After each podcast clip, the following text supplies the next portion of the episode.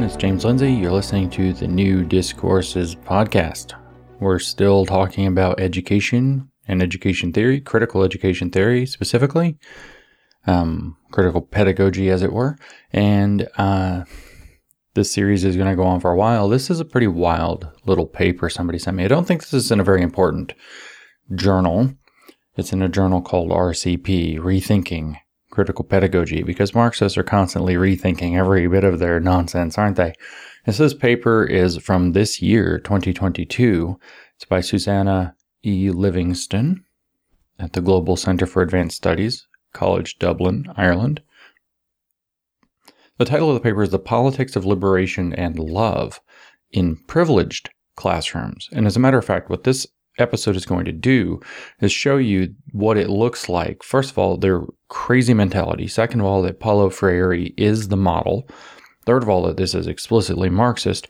And fourth of all, that this is how they target so called privileged kids in private schools. So, in other words, what this woman's actually, um, from what I understand, somehow relevant in the NAIS, the National Association of Independent Schools, which is the national organization of what we would think of as the private schools in this country.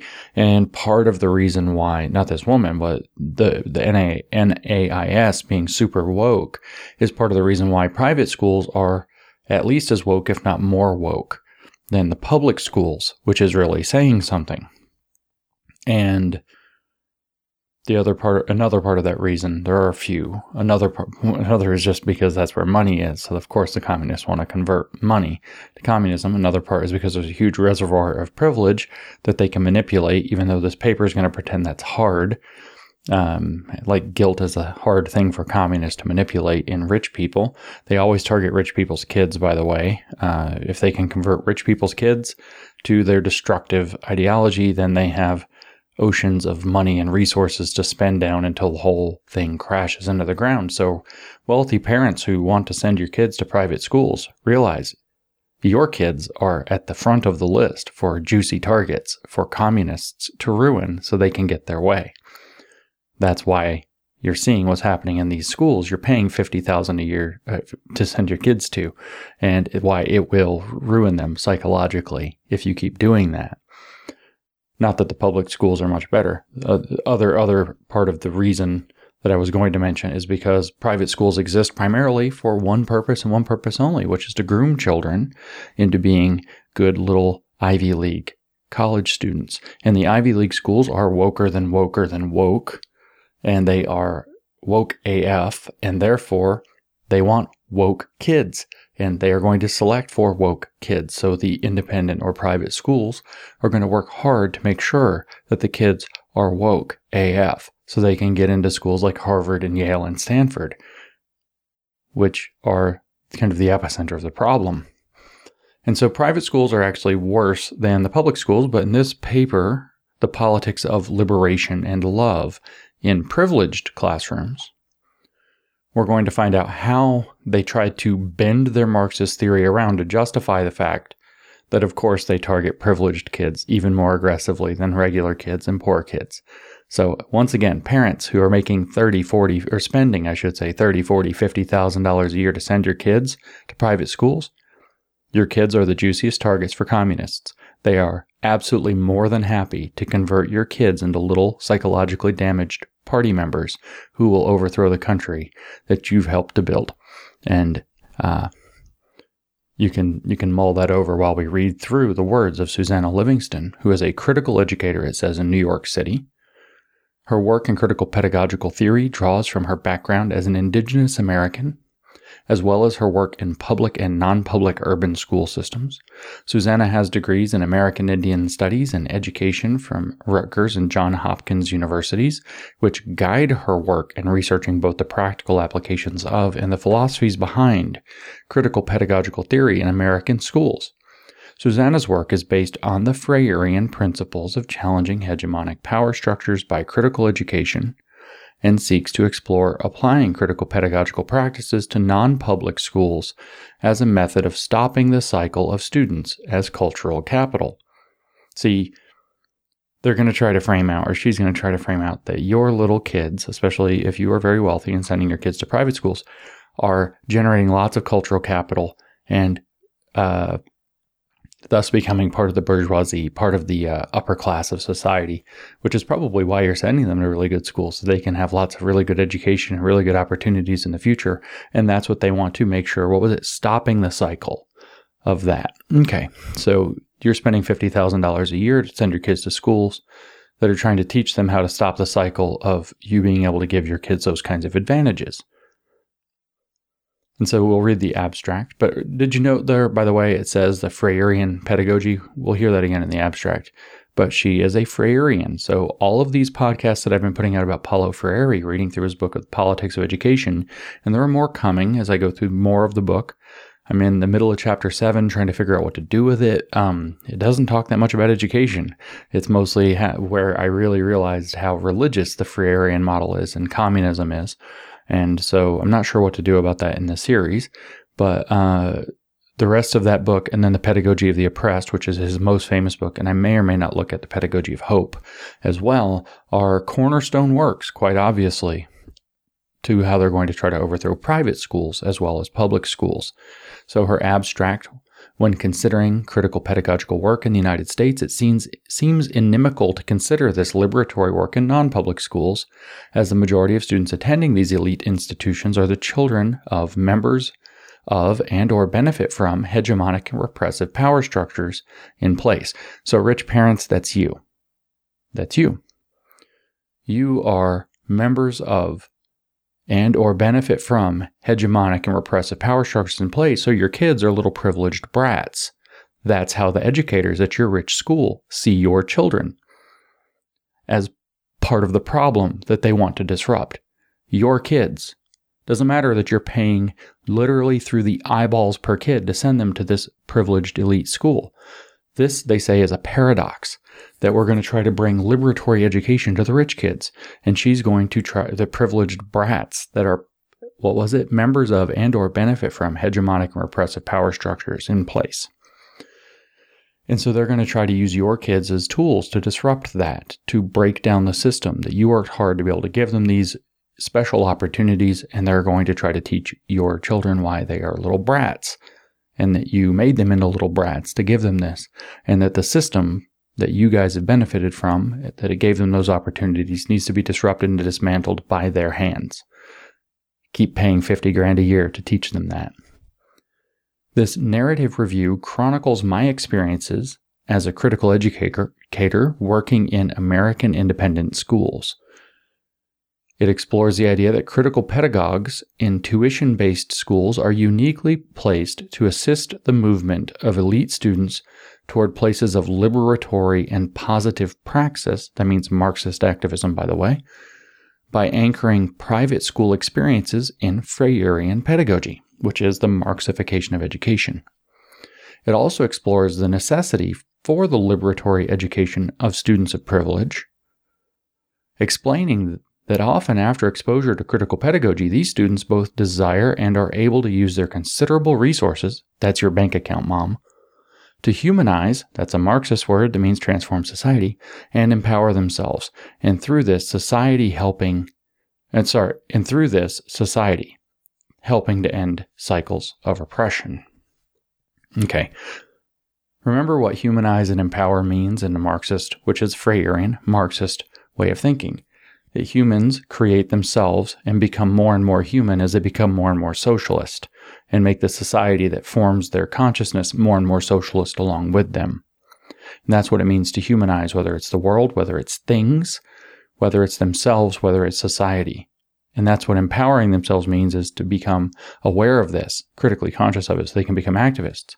And remember, these students are exposed to critical pedagogy, so they will raise this critical consciousness because then they will both desire and be able to use their, meaning your, considerable resources to do this.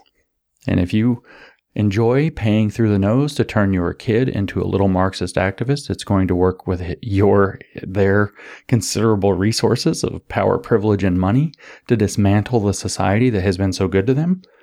Well, I guess that's your prerogative. If you're not so inclined for that, you might really want to rethink what's happening in these private schools that you're paying through the nose to send your kids to.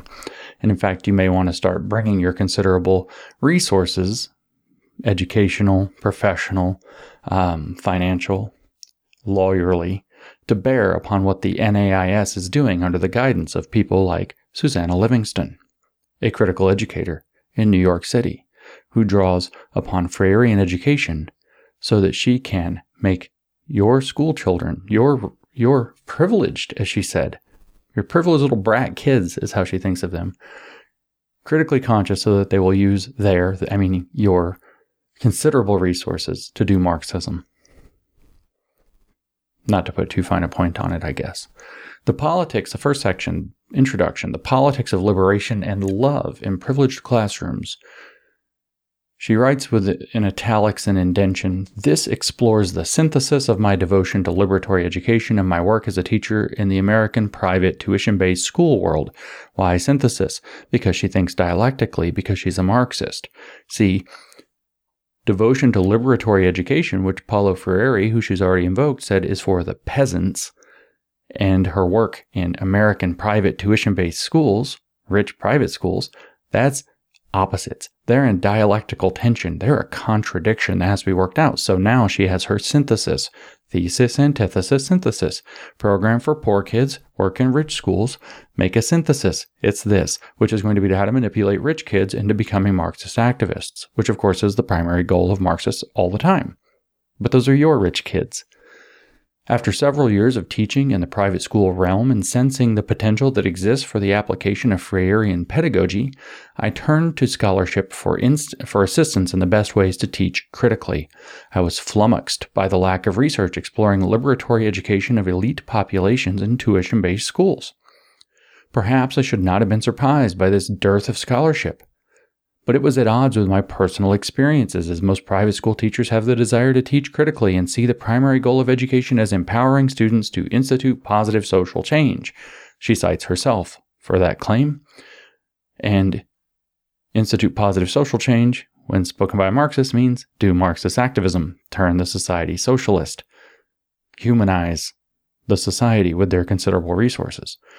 This critical pedagogical mindset is often part of our shared focus as private school teachers and is a, and is a precipitate for much of our decision making, manifesting in everything from smaller individual lesson planning to our contributions to school cultures, echoed constantly in our desire to empower our often wealthy and always privileged students to act as accomplices for social justice and liberation. So your often wealthy and always privileged little brat kids you're paying $40,000 a year to send to these schools, that's how the educators think of them, need to be turned into accomplices for communism. That's her own words. She just uses the usual Marxist code words for, for communism, social justice, and liberation. The paper itself she begins The majority of private school teachers see the primary purpose of education as empowering students to positively change society. Well, that's interesting, but okay. Remember, Marxists see, the only positive change to society is to not reproduce the existing society. So, in other words, to have a Marxist revolution. And so that gets tucked in there every time. If it's written by a Marxist, that's tucked in there every single time. Most private school teachers have some experience with critical pedagogy, citing herself again. So, why have Freirean pedagogues as a population not formally delved deeper into the idea of critical pedagogy in private schools, where there tends to be a tremendous amount of teacher classroom autonomy? When there are close to half a million private school teachers in the United States alone, it seems like this dynamic should be explored. Perhaps the primary reason for the dearth of research in this area is that, at first thought, it seems problematic and even inappropriate to take a philosophy for the liberation of the oppressed and apply it to the financially and socially elite, the primary populations of tuition based schools. So, again, she reminds you your children are brats, and they are the problem holding down the oppressed. And so it's a contradiction to try to bring this up. And that's probably the main reason why it's not been there. But that's, of course, nonsense. Parents pay a lot of money to send their kids to elite schools so that they get good educations. and the good education until Freire comes along means that you actually get educated. Freire comes along and says being good educated, being well educated means being well educated in the existing system, so reproducing the existing system. So well educated is actually kind of a bourgeois lie. But without that being there, and the, there's this huge correlation between the credential that comes along with a private school or an elite college and actually having a good education. And that's what makes people still care about those things. But obviously, the imprimatur can continue even if the education goes to crap. Uh, and so, what Freirean education is actually doing when it gets brought into this circumstance is replacing uh, the educational program with raising consciousness while retaining the imprimatur of, say, a college degree or an elite college degree, or in this case, a uh, graduation certificate or a diploma from a, and all that comes with that and social connectivity from an elite private school. So she can't see the real reason. She has to say that it's this weird contradictory thing that you can't use a tool meant for the poor and apply it to rich, privileged kids, uh, the financially and socially elite the primary populations of tuition based schools. So, what she's saying, by the way, is critical pedag- pedagogues or Marxist education theorists working in private schools see your children. Remember, you're paying these people a lot. See your children as the emblem of the problem. And so she's trying to figure out a way to convert them to be part of the Marxist revolution. And she said in the abstract that this works. And then they'll marshal their, meaning often your, considerable resources to the Marxist agenda. So, anyway, this application, she says, raises several immediate questions. Is it ethical to take a pedagogy specifically designed for the education and liberation of historically disenfranchised groups and apply it to a private privileged group of, of school, schools and students? Is it even possible? Will liberation and valuable praxis occur? In other words, will the aims of Marxist education come out of this if you try to bring it to privileged rich kids? Is it even possible to give a critical consciousness to privileged rich kids? Could you possibly create, I don't know, a vanguard party out of them like Lenin wanted? Guess who gets cited later in this paper, by the way? Through a combination of research, exper- research experience, and a good deal of soul searching, I conclude that it is not, so, not only possible but crucial to all liberation that critical pedagogy be implemented in every manifestation of educational space, public and private alike. Every school has to be a Freirean Marxist school. Liberatory pedagogy should include the students of privilege, that's your kids, if you send them there, the quote, elite that are often found in these types of private schools. Remember, these p- teachers that you're paying through the eyeballs to send your kids to learn from think your kids are spoiled brats.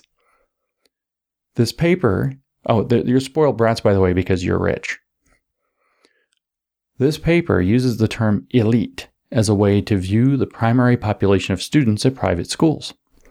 Elite is complex and difficult to define, as discussed by uh, damn it, I'm going to, this is racist that I can't pronounce this. Gaztambide Fernandez, hyphenated last name, 2009. But it is colloquially used in many studies regarding education to distinguish not only a tuition based school, but one deemed to have high social status among social groups that have power to decide what is exclusive and successful, usually equating this success as a private financial success in a capitalist market and individualistic society how Marxist was that sentence, right? And so your your brats are contributing to the problem of high social status, et cetera. Now, let me just do a little aside because there's a book I like to bring up sometimes. Uh, first part of the title is How Jews Became White Folks. It's by Karen Brodkin. It's 2008 or 9 or something. Like Maybe it's 98 or 99. I don't know. 98 or 99, it is. Uh, Karen Brodkin. Anyway, How Jews Became White Folks. And her argument is that Jewish people threw other racial minorities under the bus in the United States so they could be regarded as white starting in the 1940s and 50s, mostly so they could get into elite private schools, in fact, in places like New York City. And then they set themselves up as kind of the leading avatars of social status and cultural power, in, in, in the words we see here, uh, to decide what is exclusive and successful, usually equating this success as private financial success in a capitalist market and individualistic society.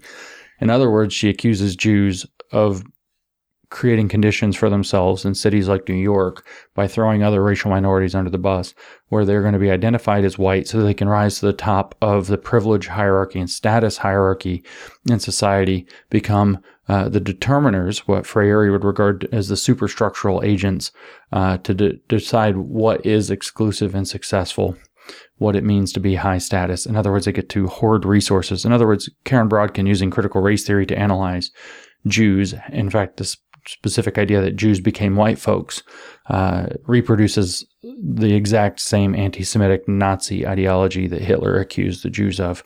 Um, and she's saying this is the same dynamic without bringing the Jews into it that your kids are involved in and that, of course, needs to be broken down to, from the Freirean perspective. The superstructure has to be. Freire is very clear in, say, the politics of education and the pedagogy of the oppressed both. The, the see the the the superstructural agents like your children have to be um, problematized. And in fact, what they're doing by the existence of that is that they are setting society. They they're the only ones who have the power to write history as Marx would have it or Freire would have it and therefore the infrastructure has to band together in solidarity to overthrow them and gain the ability to move from margin to center so that they can be the writers of society, which will be a socialist society because they have the, the proper consciousness to do that. And what this paper is about is actually getting some inside agents within the superstructure to help them. And those inside agents are going to be your kids because they have considerable resources that they're going to marshal, which is the real reason they want to warp your kids so that they can get hold of their considerable resources. Anyway, she continues The American private school world is complex and varied and includes all tuition based institutions, religious, secular, boarding, co ed, and others. With so much variety in institutions that can be labeled elite private schools, defining elite may be purposefully difficult. She literally is saying that it the, the, the wide variety of what private schools can do is a purposed purposed program by the elite or by the bourgeoisie, by the superstructure, so that it's hard to define what makes a school elite. And so it's trying to block communism by making the definition complicated because when you actually have your own private school, you can make it be about whatever you want it to be about. And that's a purposed effort by the society to keep Marxism out because that would be all one mentality instead of different approaches. Unbelievable. Bourdieu, she says, it's Pierre Bourdieu, a French sociologist, and Marxist, reminds us that power elites benefit from the vagueness of the definition. Yeah, Marxists never use vague definitions, do they? Although this is certainly the case, much educational literature surrounding the definition contains a common understanding in the independent school communities in which I have worked. This understanding matches definitions by Persell and Cookson from 1985, who describe elite schools as schools that can place their students at a decided advantage, eh, at decided advantages vis-a-vis their non-elite peers, especially regarding admission to selective colleges. Like I told you, the whole thing about private schools is that they get kids into Ivy Leagues and sub Ivy League schools, the elite colleges. And so there's an additional kind of problem here reinforcing why these schools are woke and is that those elite schools want woke kids so the colleges are going to serve that need because that's really what this is about is getting the credentialing pipeline to get your kids into an elite college. And so what's being sacrificed on the altar is their actual education in both cases because the goal is to turn them into marxist revolutionaries in both cases Livingston asks Would it be possible to take the advantages these elite students have and by educating them critically, I mean, it's Marxist, empower them to use these often unearned advantages for the good of all? In other words, can you take these little privileged brats, meaning your children that you're paying through the nose to send to these schools, can you empower them to, to, to first of all understand that those advantages they have were unearned? Um, doesn't matter how hard you worked to get them. And can you repurpose them to Marxist collectivism for the good of all, for the greater good? The liberation of the children of the bourgeoisie. That's the next section. With a question mark, as if it's an open question as to whether it's possible. You're the bourgeoisie, by the way. You're the people these people hate. You're paying a lot of money to people who hate you and think that you are the thing that needs to be destroyed and abolished. And they want to use the school you're paying a lot of money to to groom your child to believe the same thing. But let's see what she says about it. Critical pedagogy for students of privilege seeks to liberate children of the elites from their unique types of bondage. Oh, they're slaves to their privilege. That's right, of course. Strives to heal them from the sickness of their isolation and empower them to be able to connect with others. So, your privileged, well socially connected brat kids in their mind have a unique type of bondage in their social privilege and money that leaves them in isolation that they can't connect with others and they're going to heal them of that sickness and empower them to be able to connect with others. The father of critical pedagogy, Paulo Freire, instructs us that the de- that dehumanization, which marks not only those who, whose humanity has been stolen, but also, though in a different way, those who have stolen it, is a distortion of the vocation of becoming more fully human. That's a heavy duty sentence, by the way. That's just Marxism. Dehumanization for Marx occurs through the division of labor, the fact that you have a upper class and a lower class. So the upper class has the vision of what it wants produced. It makes the lower class do the productive work, thus stealing their ability to see themselves in their own work and thus humanize themselves in the world through seeing themselves as creators. That's the Marxist philosophy or the Marxist theology, really. So in the process of being oppressed, those people are dehumanized. In other words, they lose the ability to see themselves as a truly social creature because they're in competition with one another, but also because their ability to do the fundamentally human thing. For Marx, what makes man fundamentally man versus animal, and there is no God except himself when he realizes it. What makes man fully, truly man is that man can envision the product of his own work in his mind and then produce it. And so he sees what makes him essentially human instead of like a spider that can weave a web or a bee that can build a hive, uh, which are examples that he gives. He actually can see himself. He pictures the building he wants to build in his mind and then builds it as an architect. And that's different than when the bee builds his hive. He can picture the, the piece of art he wants to make or weave or whatever in his mind before he makes it, whereas the spider that weaves the web can't do it. That's what makes him fundamentally human is seeing the product of his own creation come into the world. And so when he gets a job and works for somebody else, somebody else's create vision is what he's making. And that person stealing from him his ability to do productive work where he could be making his own thing and seeing his own creation come into being and thus know himself to be creator, thus human, thus not animal. He's stealing it from him and turning him into a cog in a machine reduced to basic animal activity. And the person that's paying him, that created the, who owns the capital upon which he's working, owns the hammer or owns the sickle that he swings, owns the machine that he operates, owns the factory in which he works and gets paid to work in, that person is stealing not just the surplus value of his productive labor, but his very essence of what allows him to see that he's human. So he's being dehumanized. Meanwhile, he's being no longer in solidarity with his fellow workers. He's in competition with them for promotions, for bonuses, etc. He's dehumanized. He's oppressed and doesn't often know that he's oppressed, so he's dehumanized. He's held down below what he deserves. He's dehumanized. But the person doing it is dehumanized according to Marx by the same process. Remember when all the feminists used to run around and say that that sexism hurts men as well as women? Well, that's the same Marxist idea.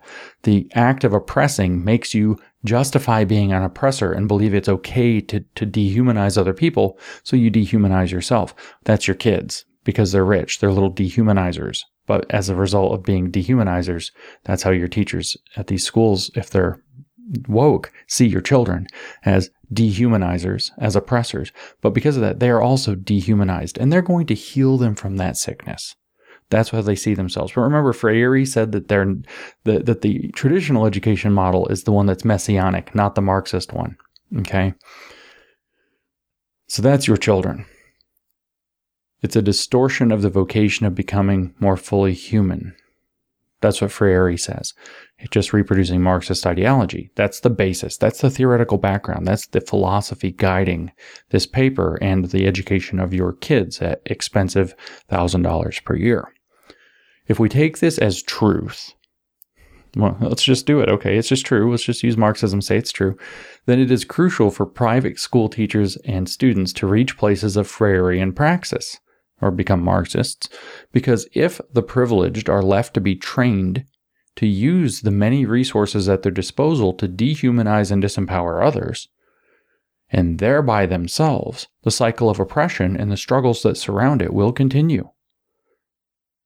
So if you don't Marxify your rich kid, if they don't Marxify, I should say, your rich kid for you, then they're going to just keep using their elite status to dehumanize other people and themselves.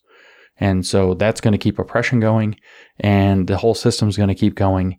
And therefore we, we won't get our Marxist revolution, which is all Freire actually talks about is getting to the point of revolution. In fact, Freire is famous for saying the revolution has to be perpetual. For the moment it stops being revolutionary, it becomes a status quo. We must, she says, never forget to include all children, regardless of the socioeconomics of their parents and backgrounds. This way, this is why she, this is where she's trying not to look like a gold digger in case you're wondering what that's about. We must never forget to include all children, regardless of the socioeconomics of their parents and backgrounds, in critical dialogue and liberatory praxis, for the deterministic nature of education can liberate these children from the ignorance in which they will most likely end up trapped if they are allowed to continue learning in their current hegemonically oppressive, elitist, and dehumanizing environments.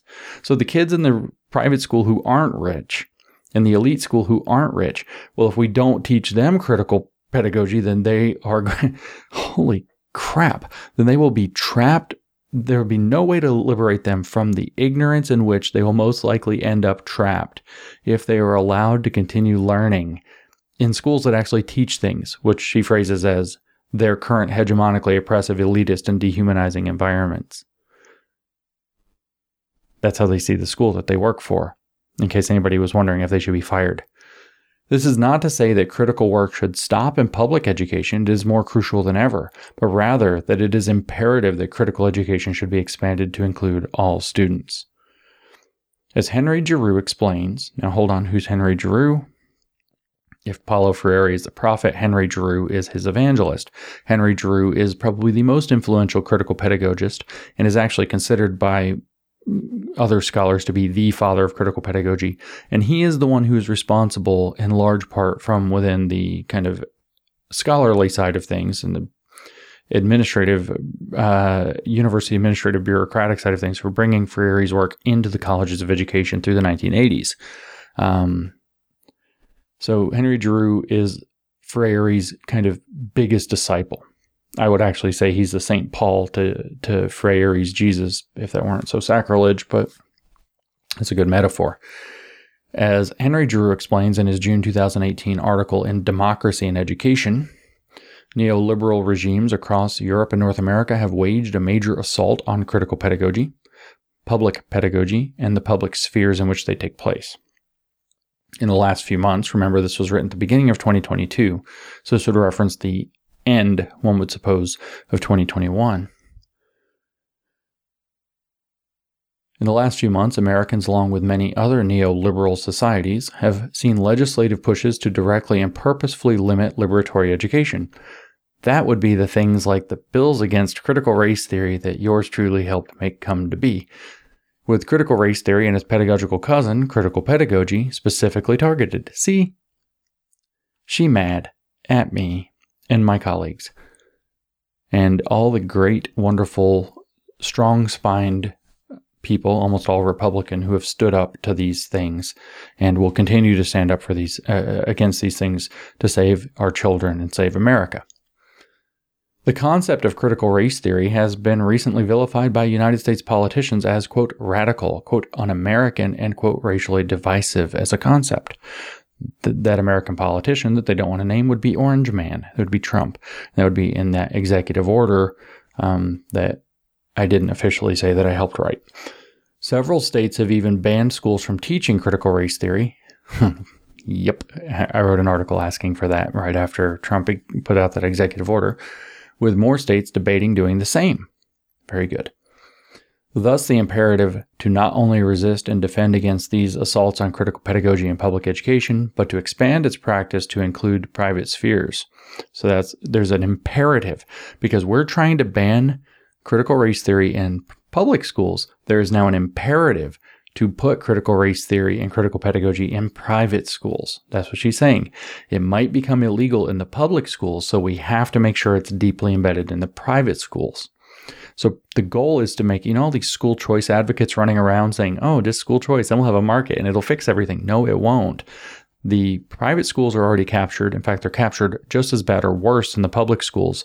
And you are not going to be able to leverage them because they're trying to make sure that they become completely unaccountable. So the school choice has to be thinking this through more carefully. Uh, without just kind of Leroy Jenkinsing into, oh, let the money follow the backpack with all the strings still tied to it. She says, I offer a set of experiences because experience is what you have when you're in a religion of pathos instead of logos, lived experience in place of evidence, pathos in place of logos. I offer a set of experiences that highlight how this is not only possible but necessary. So pay attention. I know I was I was ad libbing a lot through that paragraph, but what she's actually said here is Trump and many states are banning critical race theory and taking shots at critical pedagogy, especially in the public school environment where they actually have more say. The government has more say over the public schools. Pay attention, school choice people. Get this right or get out of the game. Stop Leroy Jenkinsing this issue. I'm dead serious. I know that'll make a lot of the school choice people hate me. But what, what's happening is there is enough public pressure and pushback to where certain states and when Trump was in office, the federal government were taking steps against critical pedagogy in public schools primarily.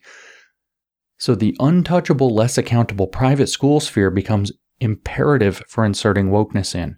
And this paper is used to justify how and why that's going to happen. That's what's going on here. Also, because vampires like to suck lots of warm blood. And your children, if you are sending your kids to these places at 50 grand a year, have lots of considerable resources at their disposal that the communists could make great use of. Historically unappreciated and undervalued in the United States, teachers themselves often unwittingly buy into the idea that teaching is somehow not only not an honorable profession. Even those of us that recognize our value are hampered by the hundreds of years of, of American de-emphasis on education. I assume that's supposed to be disemphasis, especially on all critical thought, meaning critical theory thought as opposed to uh, critical thinking. They're not the same. Yet this same history provides many examples of how neoliberal regimes in power do value and understand education's importance. Among the first changes enforced by totalitarian and fascist regimes is always the curtailment and elimination of any liberatory curricula. Because fascists understand that communists destabilize everything. So when they use that destabilization to take power, they kick out the destabilizers. And what this article fails to recognize is that the fascists who take over the uh, dictatorship of the proletariat in socialist societies following Marxism, in fact, do the exact same thing because they are, in fact, fascists, because the first stage of communism is fascism. And communism is literally just fascism's ad department, sales department. Moments before his inauguration in early 2019, fascist Brazilian President Jair Bolsonaro, or Bolsonaro, sorry, that's Brazil, tweeted, quote, one of the goals to get Brazil out of the worst positions in international education rankings is to combat the Marxist rubbish that has spread in educational institutions. We'll talk to any Brazilian who actually knows or cares about what's going on in the world, and they'll tell you Paulo Freire destroyed Brazilian education. They're one of the most expensive, bloated failures on the planet, and it was Paulo Freire's Marxist rubbish that spread throughout the entire education system there and much of the rest of South America, and that we've now imported into North America. And Bolsonaro is dead on about this. So, of course, they hate him. On the campaign trail, trail, Bolsonaro said he wanted to, quote, enter the education ministry with a flamethrower to remove Paulo Freire. Based. Bolsonaro to erase Freirean feminism from textbooks as the cited reference. Based, based, based. That's third degree based. Clearly, if education is among the first targets of oppressive and fascist regimes, remember the definition of oppressive and fascist regimes for a Marxist is anything that's not Marxist. Oppressive is, in fact, what they said is enabling you to have the resources to send your kids to private school, right? So Marxist Marxist education crap is the first target, not education overall, is the first target of oppressive and fascist regimes, which means anything that's not them. It is of paramount importance to liberty and democracy, both perverted definitions, and thus both can and should be used offensively to combat repression in all of its carnations. Incarnation, sorry. While this is its own justification for including private education under the critical pedagogy umbrella, because people who don't want Marxism don't like it, is enough justification. There are more nuanced, complex, and important reasons to include Freirean pedagogy in non public schools. Liberated societies can. Oh, let me pause. So I told you you were going to be absolutely made clear that what they're trying to do is argue that we need to make private schools into Marxist training facilities, and that Paulo Freire's uh, work is going to be center in what they're wanting to do. So if you doubt the relevance of Freire and me spending so much time, for example, on this Freirean pedagogy series and set of series that I'm doing right now with the new, new discourses, then you're completely missing the point. If you don't understand how important Freire is, you have no idea what's going on in education. And here it is trying to force the pedagogy of the oppressed into privilege as they see it. And thus, they're trying to work out this contradiction. So, Freire is central. Marxification of private schools is the goal groomer schools is one of the tools when you get to the dialogical model, as we've already heard. So this is what they're going to turn. You're going to pay forty thousand dollars a year or something like that to send your kids to Freire's groomer schools, so that they can learn to hate the oppressive society that they identify, misidentify as fascism so they can go off to their private school and come home hating you, hating your family, hating everything it's done, think, hating all the privilege and opportunity you've worked so hard, or somebody in your family's worked so hard to provide for them, and hating their country that allows it. Sounds like a great deal, just like you sent them to Harvard. So they could yell at, you know, Nicholas Christakis or whatever and scream at him like a bunch of mm, spoiled, entitled brats. Liberated societies, we're told, can exist can only exist if education itself is liberating. Okay, so that's simple. Liberated society means communist society, so we don't want that. So they can't have it. It's only possible if education is liberating education. So it seems like if we just don't want if we don't want a communist society, we just have to not allow communist education. If she's correct in her claim, that's what she said here. Communist societies can only exist if education itself is based in communism. Okay, so we don't do that but she says can only exist if education itself is liberating and all students deserve this liberation. All students deserve to live under communism. Wouldn't that be great? With the 21st century American government's daily movement away from democracy and closer to fascism, I mean, Biden was president when she started to write this, so maybe. Each tool in every educator's arsenal must be used to combat repressive systems of the status quo and replace them with communal, equitable, and egalitarian organizations that is, communism. Educators are not popularly seen as key figures in social and political liberation. Yes, they are. Teachers and teachers' unions are probably like the center of the problem right now. But we may be among the most important because education is deterministic. We are able to fight repressive hegemonic systems on the front lines and on a substantial, powerful, and effective scale. Yeah, by getting rid of real education, which would allow social mobility and making sure only party members can be advanced by making it into Marxist education. Got you. An implementation of critical pedagogies in private schools would limit the power of schools to see students as cultural capital, a concept developed by French sociologist Pierre Bourdieu, and defined more contextually by Anthony Abraham Jack as, quote, the collection of taken for granted ways of being that are valued in a particular culture. This expansion of uh, Freirean pedagogy would help create and support a non stratified community. Non stratified, meaning no upper class, no lower class, abolishment of class society, Marxism. So that, quote, social mobility becomes unnecessary. So she was just saying, really, that the point of education is to allow for social mobility. But if you make education Marxist enough, because equity equalizes downward, you can get rid of social mobility completely because there is no social mobility anymore because there's no classes. There's only just one giant lower class. Thus, resisting the popular idea of the role of private school education as a means of becoming more social and economically mobile. So, she wants you to set, spend 50 grand a year to send your kids to private school to learn that upward mobility through education is actually a bourgeois plot to maintain an oppressive society. Great. Keep paying for it. Keep paying for it. Critical pedagogy in independent schools allows for a unique type of praxis that removes all students from this cycle of having to exist as cultural capital. They're trying to claim that becoming educated turns you into a form of cultural capital. Uh, you know, you become an elite. You're cultural capital now. You're you're a special purpose society. We can get rid of that. That's not why you sent. That's I mean, why are you paying to send your kids to those schools anyway? Not certainly not to give them a leg up in the circumstances, right? Of course.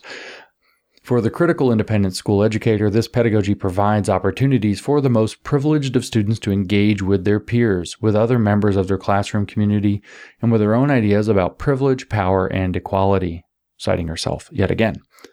It does so in a way that encourages critical engagement while providing space for students to be a part of a community of thinkers, quote, who assist each other while at the same time check each other's tendencies to purely idiosyncratic or self interested thinking. It's just more paragraphs to say repeatedly the same thing. We can turn your little rich kid into the Marxist vanguard so that they want to dismantle the system that you helped build because they're privileged brats and so are you keep paying these people thirty or forty thousand dollars a year to do this to your children. Just keep doing it. Ultimately, if we care about social justice, editors note, we don't. We don't want communism. Sorry. Ultimately, if we care about social justice and we believe that education can help transform society, transform, there's that T word. Everywhere you see anything that starts with trans, you better get your fox ears up. Then we must care about how students of privilege are educated. Examining privileged students' experiences with schooling can help to, il- to illuminate how inequalities persist. In other words, we can see that your kid is a little brat, even though you paid a lot of money to get him here, and how he's contributing to the problem. They can also denormalize elite education, generate strategies for including elite students in the social movements working toward justice, turn them into Marxist activists, I like to denormalize elite education. And elicit compassion for the ways in which systems of oppression ultimately dehumanize even those they advantage. See, they're just trying to heal your students of being privileged little bastards. Isn't that great? This inclusion of elite private schools in the charge to form a more just and equitable future, communism, can feel unnecessary and thus is a challenge to critical pedagogues working in all spheres of education. However, as Dennis McKay, 2007 notes, quote, because the dominant culture relies on unquestioned privilege, the opportunities to name, critically reflect, and act are equally denied the privilege and the other. So, the dominant culture, so let's break down this quote. The dominant culture relies on unquestioned privilege. So you're not questioning your privilege. So you have to teach your kid to question their privilege. There's your guilt inducing. And that takes away their opportunity to name, critically reflect, and act. Naming oppression, making oppression visible, critically reflect upon that and reflexive action that is the praxis as they put it into action. Name, critically reflect, and act. Do praxis, Marxist activism are equally denied the privileged and the other. So remember, there's the privilege, the stratification of society is into the privileged, the superstructure, and their abject other, which reproduces Hegel's dialectic all the way to the very theological root. Leonardo's 2009. This means Zeus Leonardo, who, if you don't know who he is, he's an education activist. You should definitely look up some of his videos because he is a lunatic. He is an absolute lunatic. He says that that uh, all white students are intrinsically racist in fact, because uh, being white racist, white white supremacists is inter- integral and core to their very existence. So this is a wonderful guy. Leonardo, 2009, similarly notes a need for a different approach with privileged white students when he references Lenin's belief that, quote, the proletariat must be educated while the bourgeoisie revolutionized. So your kid has to become, your privileged little bastard kid has to become the bourgeoisie revolutionized while they're doing in the poor ass private schools, teaching the critical pedagogy to educate the riffraff and turn them into, um, turn them into a, a awakened, um, proletariat. So we're going to awaken the proletariat with them, and your little bastard kid is going to get to be, with his privilege, part of the the vanguard party of Lenin, who is literally Lenin's belief. Lenin literally referenced here. Isn't that fun? And Zeus Leonardo turned the exact Leninist model in education into white black or white people of white invert, uh, people of color, just like we see throughout race Marxism, aka critical race theory.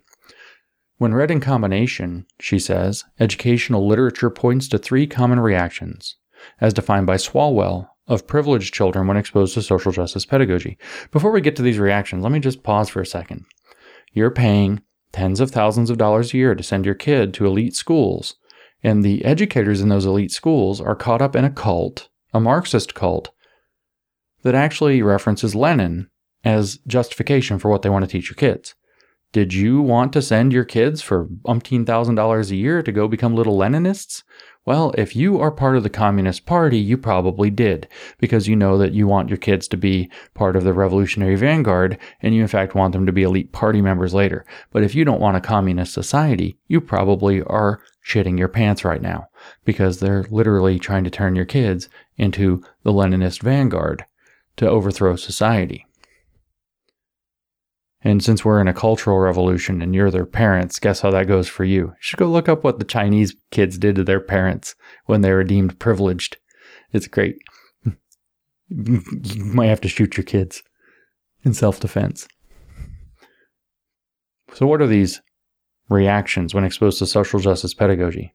First, Though they may well learn of injustices in the world, privileged students are likely to, quote, frame these issues as abstract and demonstrate a deep unawareness of their root causes. Of course, they're going to intellectualize them and they're not going to care about the real causes because they're caught up in the ideology that you, as a privileged person who can afford to send them to that school, have uh, pushed into their heads, giving them false consciousness about the, the real nature of society and willful ignorance. They don't know and they don't want to know. Second, whereas marginalized students may may come to feel empowered by learning about systemic oppression, privileged students are quote likely to feel overwhelmed by guilt or anger and resist this pedagogy. So that's what they're going to do to your kid, your privileged little bastard kid, likely to feel overwhelmed by guilt or anger. So your kids are going to have a great time at the school you're paying $30,000 a year to go to. And I, I don't mean to keep calling them little bastards. I'm speaking for the person in the paper here because that's how they see your child. I think that your kid's probably great. I have no idea. Maybe they are. Maybe they're not. I hope they are. And third, if students choose to participate in social action as a result of their exposure, exposure to social justice pedagogy, in other words, if they do social activism in Marxist style, privileged, and it's capitalized, students are more likely to act in ways that frame themselves as, quote, savior figures who help a deficient other in a patronizing or superficial way. Instead of expanding their worldview, empowering them to act and engaging them in action as social justice pedagogues hope, the literature ultimately warns of the potential for social justice pedagogy with privileged students to backfire because they're so spoiled that they're just going to elevate themselves with it. While these reactions by students of privilege certainly must be considered when critically educating them, they are far from probable or insurmountable. Perhaps more importantly, while there have been studies that examine the relationships between social justice and students of privilege, it is important to note that almost no research exists examining the direct application of critical pedagogy in private schools. It is my experience as a critical pedagogue in private, uh, a private school environment that I wish to share. I just want to go back and read that part about the guilt and stuff. Your, your children, privileged students, are, quote, likely to feel overwhelmed by guilt or anger and resist the pedagogy. Yeah, that's great. Overwhelmed by guilt and anger. Okay. That's your kids. That's what they're going to get at school. You're going to pay 30, 40, 50 grand a year to send into them. While we see school mission statements as a window into the community's ethos and priorities of independent schools, most missions are assembled by school boards, administrators, and committees from a parts kit of hoary cliches and trendy buzzwords. School mission statements are, quote, so general and so alike that they fail to differentiate themselves in the schools they represent, reducing even the most noble of aspirations to banalities. Oftentimes, missions are physically separate from diversity and equity statements. Oh, there we are. But contain rhetoric that implies equity and solidarity. This false solidarity, because it's not centering equity, of course, is actively dangerous. Whew, son in part because it relies on charity rather than mutual aid, and thus serves to further existing systems of oppression and exclusion, but more importantly because it offers a conscience salve in the form of the illusion of solidarity in action. So it might teach to be allies. The school mission statement might say that they're doing equity work or social justice work, but it's actually fake. They're just putting a balm, a salve on their own conscience, allowing them to, to feel good about themselves while doing the illusion of solidarity in action. This ethos of charity, she says, is frustratingly an often well intentioned but all too common framework in the educational structure of privileged youth, frequently manifesting as, quote, service work, a type of voyeurism, or what Hernandez Sheets calls helperism, which is, quote, platitudinous and no longer viable for marginalized people. So they're not real activists. And that's what she wants to overcome.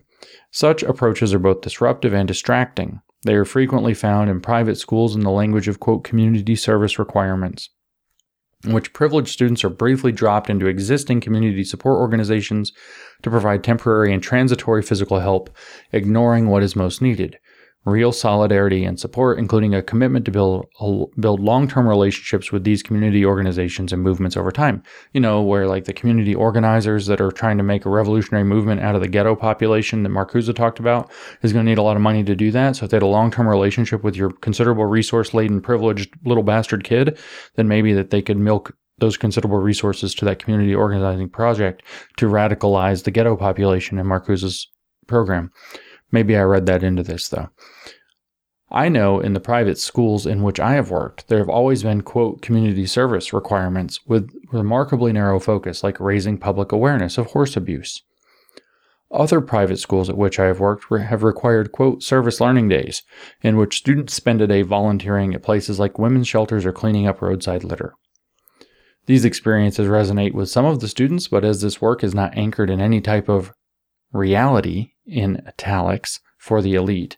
So that's going to mean real lived experience, which means Marxist understanding of one's own conditions and context, like Freire talks about. Much of what could have been valuable, in fact, much of the intent of the exercise itself is abstract. That's the claim. That's in italics as well. And is and therefore its value is often lost. So your little bastard kid is too privileged to understand when he does his community service work that he's actually doing something to benefit the community. and just thinks it's something that he has to do because he's so privileged he's a little bastard and doesn't know the value. That's how they see your kids.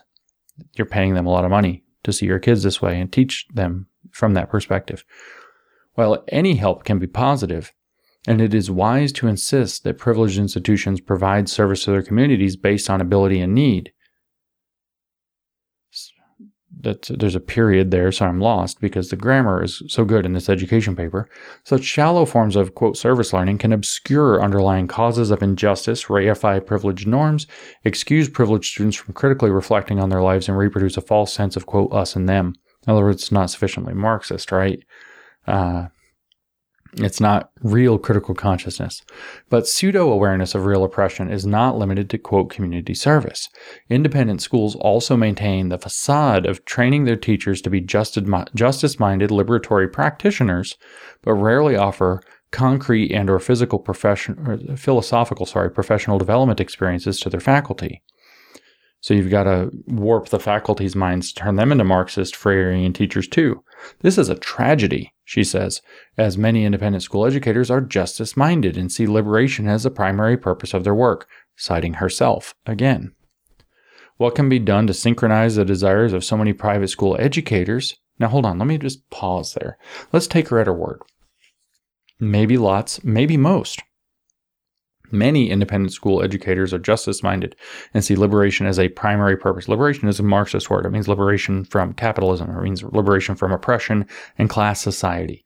Um, liberation, limit, uh, liberation from any limitations whatsoever placed by social structures or reality itself upon the subjective range of the human that's coming to see himself as creator, as God in the Marxist theology. Okay, so let's take her at her word. Many doesn't mean much because it could be absolute or relative, but let's take her at her word and assume that many or even most independent school educators are little communists, um, as she insinuates here.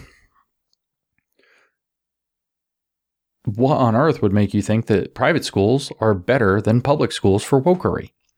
If many of the teachers are just as woke or woker than the pri- uh, public school uh, alternatives, and probably it's worse, because they've had higher degrees of education and indoctrination and all of this nonsense in these colleges and universities, often elite ones. Uh, at that point, you know, what are you actually achieving with your school choice to send your kids to private schools if the private schools are just as woke and less accountable to public rules and uh, the public and state legislatures and things? What can be done to synchronize the desires of so many private school educators to further liberatory pedagogical objectives and provide resources and education that empowers us to do so successfully? Unfortunately, and perhaps on some levels purposefully, there's always got to be the insinuation of a conspiracy against the Marxists.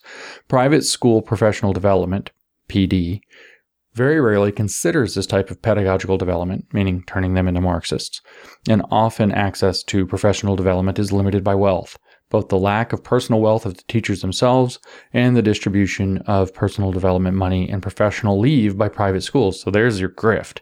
Get the schools to give you more money if it's for social justice, liberatory, personal development, professional development programs. The dearth of available critical pedagogical professional development is its own issue to be addressed. So now we need more critical pedagogy for the teachers to make them into Marxist educators in the Freirean mold. And she's going to want the schools themselves or some other somebody else to pay for it because they're Marxists.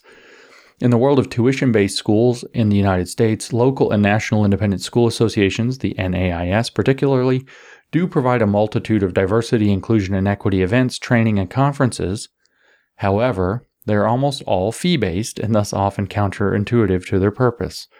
Why would it be counterintuitive to diversity, equity, and inclusion training if they're not Marxist. Eh, to charge, why is it counterintuitive to, to, to their purpose to have people pay for them unless they're Marxist? Oh, so diversity, equity, inclusion events, training, and conferences are Marxist. Logic. Wouldn't it be a bastard if somebody that studied Marxism had any? Even though most private school faculty do not pay out of pocket to attend these events, it comes out of most teachers' limited yearly professional development budgets. So they don't even have to pay for it. They just want more money to go to critical facilitators and consultants. What a grift. And of course, that's the budgets that are coming out of your tuition. So when those budgets go up, so does the tuition that you're paying to send your kids so that they can send the teachers to become even more Marxist, to teach your kids to have guilt and anger problems. Thus, educators are required to select between equity based professional development and other skills building experiences. Well, why on earth would those be mutually exclusive unless equity based professional development has nothing to do with skills? Oh, of course, often at the expense of the former. In other words, teachers in private schools tend to choose actually increasing their skills rather than Marxist socialist bullshit called equity. Okay, thus furthering faculty ignorance of critical pedagogical practice. It's a conspiracy to keep the Marxism out of the faculty. Access to diversity. What's a conspiracy? That people might choose skills over communism. Oh my God. Access to diversity based professional development events are necessary as the population of students of color in non public schools has substantially increased in the last 20 years. Critical pedagogy, while addressed in discipline specific journals and occasionally larger education spaces, is, quote, not given enough coverage under the constant attack for market oriented non secularization of the education system, end quote. So they're, they're saying more persons of color, students of color, are going to private schools now. Therefore, we need more communism in the faculty or it won't work. This disconnect between the increase in students of color and students from economically disadvantaged populations and the opportunity for professional development in critical pedagogy and communism for private school educators serves hegemonic structures, that's not at all true, and continues to disenfranchise all private school students except for those um, disenfranchised what was it, economically disadvantaged population students who would have got a good education. Instead, you taught them to be a friggin' communist. Yeah, disadvantages them, disenfranchises them. Yeah, so stupid, these people. The American National Association of Independent Schools, NAIS, which I've now named a bunch of times, Admissions data from 20 or sorry from 2000 to 2001 shows the enrollment of students of color at 16.8% of total enrollment with the 2018 through 19 enrollment of students of color much higher at 31.6%. For a multitude of reasons, American private schools are steadily becoming more diverse. Thus, professional development that uplifts and supports these students okay, maybe, as if maybe they need special treatment because they're a skin color or something, and encourages liberatory curricula, oh, because they need to be turned into communists, like Herbert Marcuse said, because they're the ghetto population, even though they're going to expensive private schools. I got you. That's how they think. If you're a person of color sending your child to a private school for $40,000 a year, they are the ghetto population. And Herbert Marcuse says has the radical energy that it can turn your kid into a Marxist. Isn't that great how they think about your children? And it's crucial, she says. Professional development that uplifts and supports these students because they're black and, and encourages liberatory curricula is crucial and should not be limited to wealthier schools with larger endowments professional development budgets. So we've got to figure out ways for the government or something to pay for these teachers to go become Marxists so they can take your of color child who's already going to an expensive private school and turn them into a Marxist. Because Herbert Marcuse said that the real vital energy turns out to be in the ghetto populations, which is how they think of your elite kid because of his skin color. So he's a problem and also a reservoir, of not just of resources, but of vital energy for revolution, if they can just use race marks to bring it out in him. The large scale implement- implementation of liberatory pedagogy could alleviate many of these issues if we just made it, say, mandatory all across the board, as all learning would be exercised in diversity, equity, and inclusion, as both faculty and students move toward a place of liberation. Together, as co learners, like Freire said. However, a primary challenge to this large scale implementation remains the lack of educator exposure to critical pedagogy. In particular, and not surprisingly, the omission of critical pedagogy for private school educators. See, not surprisingly, because it's a conspiracy against the Marxists to make sure that their stuff stays out of those hands, even though all the advantages are there.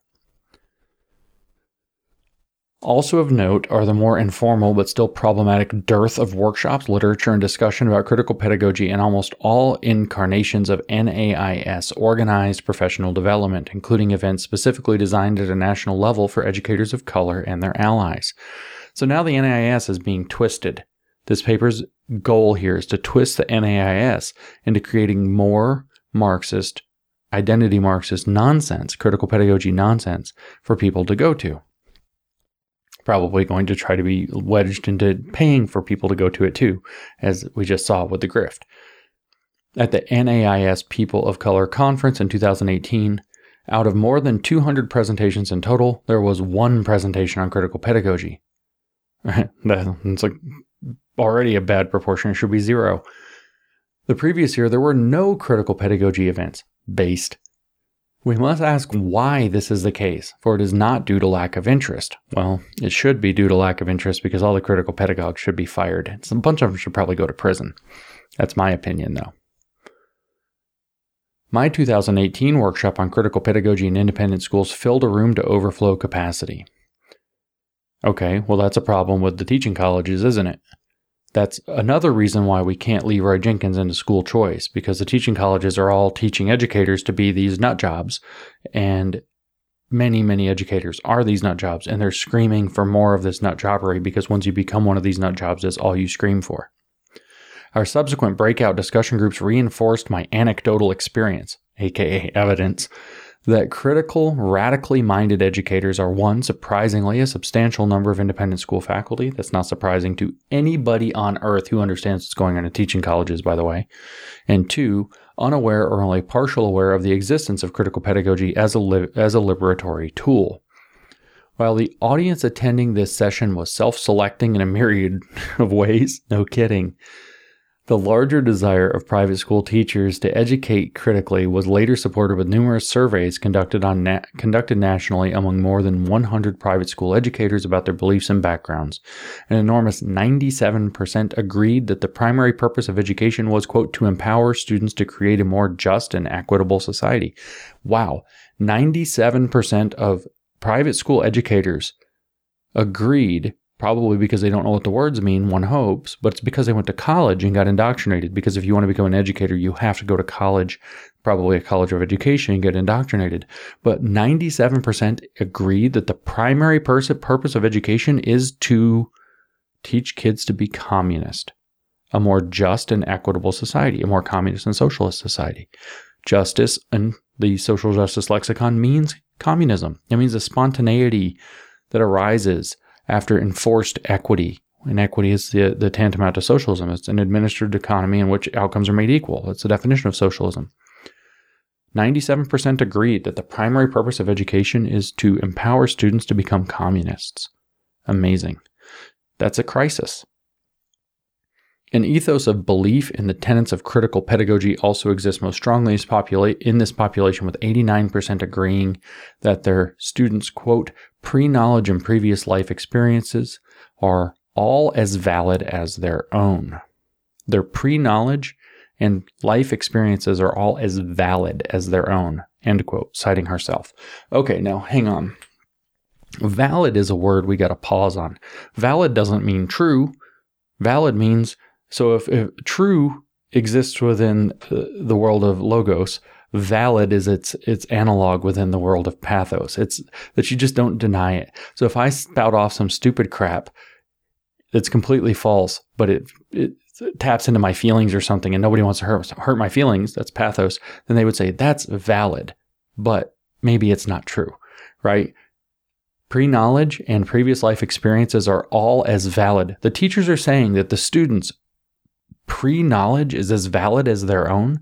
The hell does that mean? Why are they teachers then? Get out. There's the door. But this is what Freire says. This is the whole point of Freirean pedagogy, which is at the heart of this, is that educators and learners, not teachers and students anymore, are in dialogue with one another as equals. I learned as much from my students as they learned from me, or even more. That's the attitude. It's nonsense. It is the obliteration of the hierarchy of teacher and student that's necessary for effective learning. As somebody who's trained martial arts for, I don't know, getting on 30 years, I think almost now. I'm not that old, 25 years, 26 years, something like this. And having a really, really, really sound teacher um, for the last 15 years at least, just a fabulous guy in terms of his teaching. It is not a pleasant experience. You can't, it like, it's, it's actually kind of brutal and it's a constant correction. And it, the, the the truth of the matter is, is that if he wasn't way better, there'd be absolutely no point to this relationship. We'd just be screwing around. How do I know that? Because the model that we use is what we call study groups, and so we have local study groups where, at the beginning at least, we were all basically as clueless as one another, kind of stumbling our way through these things. Then we would go to workshops and seminars with the teacher when we could. The main reason that it wasn't a direct, more direct relationship is that he lives in China and we don't. Um, which is a significant geographical hurdle. But that dichotomy of, of skill and power is crucial. And so he even says to us, you know, um, I think of myself as half friend, half educator, but when we're training, I'm teaching. We're not friends. And he's frankly kind of mean. Uh, it's not real pleasant. He's not real nice to you about it. And your pre knowledge and previous life experience are not valid compared to what he has. They're just not close to as valid. In fact, it's embarrassingly not valid. Um, and he he won't hesitate to tell you. One of the first things that he said to me, in fact, of the first time I ever trained the art with him was, "You may be too stupid to learn this." Like my pre-knowledge was as valid as his own? No, absolutely not. It absolutely wasn't and I never would have got anywhere if I pretended it was. So the Marxists want to break that down because their goal is to create a dialogical groomer model where they're grooming you into critical consciousness. So what you have now is a cult groomer who's facilitating through the educational like play acting, performance of education, the grooming of people into the critical consciousness, into the Marxism utter nonsense. Any educator who believes this pre knowledge and that the students' pre knowledge and previous life experiences are all as valid as their own needs to leave the profession. They are worthless and they are dangerous and they're wasting your kids' time. And you should not be paying them thirty, forty, fifty thousand dollars a year to a school that employs somebody who thinks that that's true about education. They are an incompetent boob, if not a dangerous groomer, and they need to get the hell out of there. It is important to note that while much literature exists emphasizing the need for critical education and teacher preparation programs producing both public and private school educators, most teachers already active in the private school world claim that the primary purpose of education is to empower students to create egalitarian future societies. Again, egalitarian now is referencing Rousseau more than Marx directly, but we know what it means. Therefore, we must become familiar with or have access to literature and resources for and begin to practice critical pedagogy in our private school systems or classrooms, sorry. We must become familiar with, have access to literature and resources for and begin to practice critical pedagogy. Therefore, yeah, right. This private school liberatory pedagogical agenda is very possible to implement because of the large amount of teacher autonomy given in these classrooms. In other words, there is no oversight in a private school. You can get away with just about anything you want, which is why they want that public money through badly implemented school choice to be able to fund them. P.S. Don't Leroy Jenkins that issue. 88%, they say, she says, of private school teachers surveyed felt they had much autonomy regarding both content and pedagogy citing herself. With the U.S. Digest of Education statistics in 2017 putting the number of private schools at over 34,000, there is a strong argument to be made that the implementation of critical pedagogy in private schools has a tremendous amount of positive potential for Marxism. It is impossible to institute social change in this population without the implementation and indoctrination of knowledge and values shared through education. Did you hear that? It is impossible to institute social change in this population without the implementation and indoctrination of knowledge and values shared through education. Conversely, it is possible to institute social change assisted by elite allies, that's you and your kids and your resources, really, with the implementation of liberatory knowledge and collective values in private schools. Schools are not simply sites of opportunity, rather, they are, quote, deeply political places where students are sorted and labeled, and where policy, the policies, practices, curricula, and informal interactions can reproduce society's inequalities in both covert and unambiguous ways. End quote. Marxification of education. That's what I told you. I've said that repeatedly with the Freire stuff. Independent schools need also to be engaged as sites for these opportunities. If we believe that there is an overall pressing and immediate need for critical education, it becomes necessary for private school teachers to become guerrilla educators as we attempt to circumvent this educational system in which so many of our students are trapped. Now, this is where it's worth pointing out how much praise Paulo Freire gives to Che Guevara as a guerrilla and the guerrilla mindset. So you have this system, it's in place, the educational system, educational bureaucracy, etc. And maybe it won't let you brainwash students into Marxism, so you have to act like guerrilla educators. That's what you're going to pay 30, 40, 50 grand a year to send your kids into that environment so that these Marxists posing as educators can have their way with your kids to get their revolution. This is done. How Gramscian is this? This is done by chipping away at the system from the inside, by Freirean pedagogy used to open minds one student at a time, by emphasizing the collective good rather than furthering individual competitiveness, and by adding voices of the historically marginalized and disenfranchised to the existing body of commonly taught knowledge in a way that shows these groups are a, uh, as active in history rather than having history happen on top of them. Marxism, using identity primarily. It is done by crediting innovators and inventors that have, his, have been historically ignored because of their gender, race, religion, or ethnicity. But it is more than this. The methodologies described in Freire's Pedagogy of the Oppressed, 1970, can be used in private school classrooms.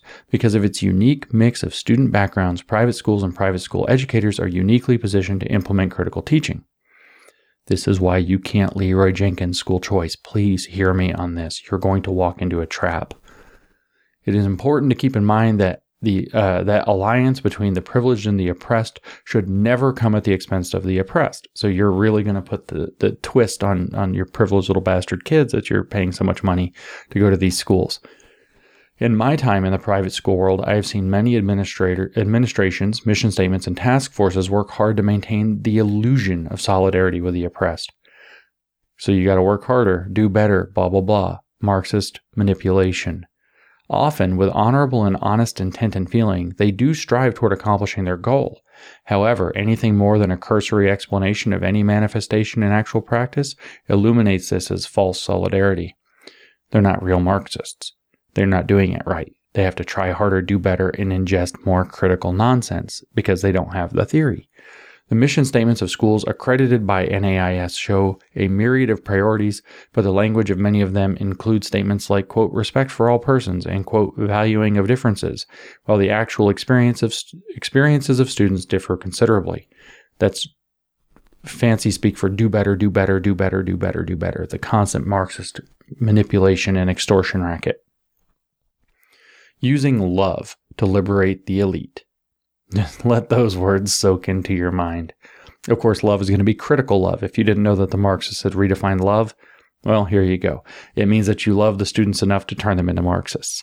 And to do what? To liberate the elite. From what? The condition of being an elite, which is making them dehumanized because it turns them into oppressors who reproduce a society for their own benefit that they don't even understand. What becomes crucial in considering the value of critical pedagogy and liberatory practice in schools is the idea that every student experiences educational determinism. That the type and amount of education experienced by a student predisposes them toward their future social and often economic roles in society. So, whatever your school situation is, that's going to have a huge effect on who you're going to become when you grow up. I don't know if that's true or not, but that she cites herself, so it must be true. Perhaps the challenge is uh, perhaps the challenge of recognizing education as deterministic is best expressed in an article discussing the lack of democracy in private schools by Jack Schneider in 2018. Quote, no school, if it is to realize its full potential and if it is to foster the public good, can be conceived of as private, parochial, or even independent. These terms imply ownership, competition, disunity, disconnection. Schools with the most freedom to act and the greatest power to effect change must not be fortresses and silos. They must be laboratories and lighthouses. End quote. Marxist. is so Marxist. You can't be conceived of as private, parochial, independent because that implies ownership, competition, disunity, and disconnection? Come on. The point of a private school, he's saying, or an independent school, is to be a Marxist. He goes on to discuss, they, she says, how private schools can be used as laboratories and lighthouses to further the public good. Marxism. He suggests that in order to do so, private schools must both prioritize diversity. Remember that that means experts in diversity under structural and I guess educational determinism now, and use their position as both places as places of both great resources and much teacher autonomy to focus on educational practices that liberate. Every time they say teacher autonomy, you must understand that that's why they want public dollars pouring into these things, and you must not get school choice wrong. We're so screwed if we get school choice wrong and start funding woke private schools because they'll move all of it there where there's no public accountability whatsoever. We already heard apparently that 97% of educators that she surveyed are interested in turning private schools Marxist. 97%. Where are you going to make a private school that's not making Marxists then? How are you going to do it? You think that the NAIS is going to accredit them so that you can then get your kids into college? No, of course not. They control the pipelines. You cannot just blindly say, "Oh, we'll put money into this and it'll work." Well, you, it won't work.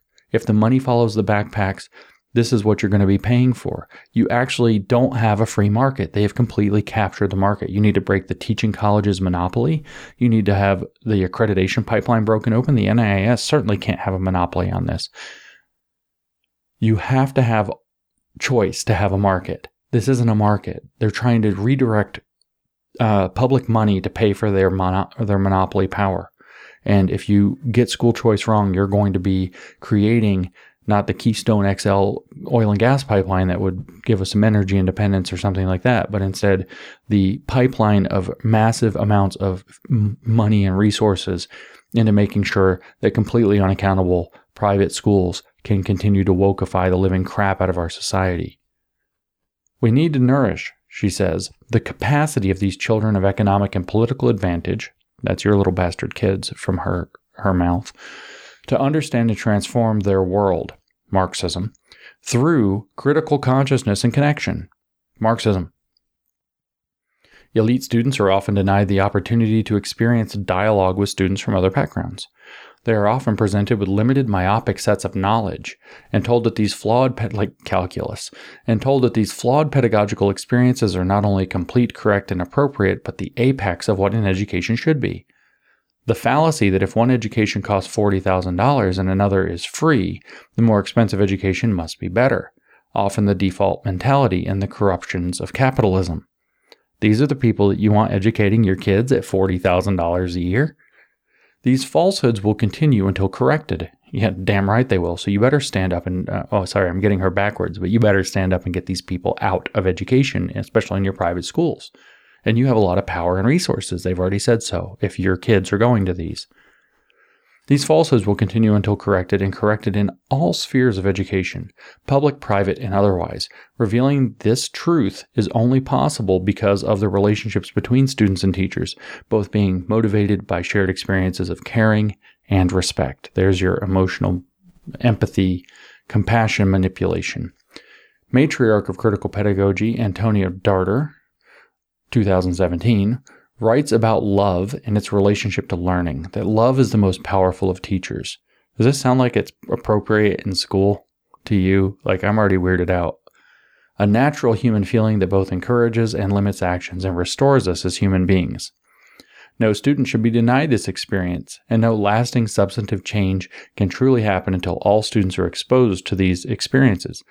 You know, like feeling loved in school between the institution and the, the, your kid as its new family. The love between students and their teachers is radical in itself. Yeah, because it's Groomerville. And thus, the love between the elite students and their subaltern middle class and usually public, educate, public school educated teachers citing herself, requires trust and often sacrifice on the part of the educator because your kids are little bastards and won't actually be able to reciprocate feelings with their teacher, uh, even in ways that might be appropriate because they're privileged little bastards that have poor subaltern, meaning having no voice, completely marginalized, middle class, and usually public school educated riffraff teachers working in the private schools. The critical pedagogical process in private schools can be painful for students and teacher. Children of privilege are children after all. And just as they did nothing to earn their privilege, because they're little bastards, like I keep telling you, that's how she sees your kids, they also did not choose their position. So they're victims of you being well off. It is necessary we remember they are also victims of this system of oppression, granted in a different and much more comfortable way. See, you being well off enough to send your kids to private school, according to the people that are going to teach your kids at 40 grand a year, victimized them. They are victims of a system of oppression, but pushed into a position that they're super comfortable in because they're trained to be little bastards, little privileged bastards. That's how these pe- these teachers look at your kids, and you're going to pay through the nose to send them to school for that. We must be willing, she says, as a culture to shine this searchlight of critical consciousness Marxism, on the difficulties that children of privilege have in breaking free of the limits of being born into a system of oppression. The limits forced onto both the oppressor and the oppressed. See, you being well off enough to send them to an expensive school victimized them. Literally, that's the word victimized them. And we have to be aware of their use critical consciousness to bring to bear on the difficulties that their little bastard asses have so that they can break free of the limits of having been born rich. They think really well of you. And it's going to be really, really healthy that they're going to be educated in this system. Aren't you happy you're paying $40,000 a year to send them to this? Dennis McKay, 2007, that's a hyphenated name, puts this in terms of, quote, border crossings between distinct social groups and wisely cautions us as critical educators in the private school world. Both we and our students need to be sure to, quote, become border crossers in a respectful and responsible manner. And to do this, quote, students of privilege must become culturally competent. Because by living in a place of privilege, these students are living in a dehumanized world. See, you dehumanized your children by having money. Maybe you worked really hard to be able to afford to send them to that school to get them out of some hellhole public school. Well, you victimized them. You have dehumanized your own kids by having enough money to send them to private school. And so they, being privileged little bastards, having to mix up with the riffraff middle school, public school educated teachers, are going to have to be border crossers in respectful and responsible ways, using critical consciousness to guide them, Marxism to guide them.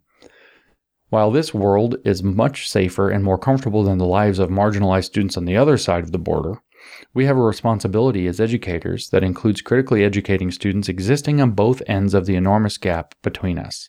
a gap caused by capitalism and neoliberalism. That's who you're paying a lot of money to teach your kids. Pedagogy for students of privilege should seek to liberate the advantaged children in the world from their bondage. Did you know that you put your kid in chains by having money? Perhaps also heal them from the sickness of their isolation and empower them to be able to connect with others. See, they're elite, so they're too good to hang out with the riffraff, so they're isolated, and we can heal them of that if we're Marxists. In, in addition, facilitating their own healing and rehumanization, which remember, you dehumanize them, so the school is going to heal and rehumanize them. You victimized and dehumanized them by being rich. And so the school is going to facilitate healing and rehumanizing them for you by teaching them that you did this to them it is crucial we understand the societal potential in critically educating the elite. Critical pedagogical work with elite students attending private schools is crucial for many reasons, but one of the most important remains the future access of these children to resources that can be positively harnessed to make positive social change. See, they're vampires. Your children have lots of blood. They can that's your money. They can drink that blood if you just groom them first. If critical work is omitted from their educational experiences, both the financial and social resources they possess, what are they focused on? What do they care about? Well, first of all, that you dehumanize your own kid and victimize them by having money. But more importantly, if we don't turn them into little Marxists, if critical work is omitted from their educational experiences, both the financial and social resources they possess through you, resources that the majority of us do not have access to will be, sometimes consciously and sometimes unconsciously, used to dehumanize and disempower others, and thereby themselves, allowing cycles of oppression to continue. Wouldn't it be better if we turn them into Marxists who use their resources to not do that?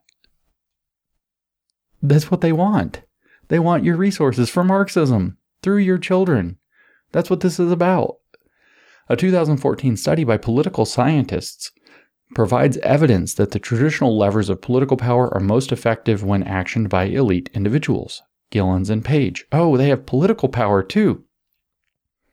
Their research proves that economic elites are the most influential political actors when it comes to the making of public policy in the United States. Political scientist, oh, sorry, in the United States.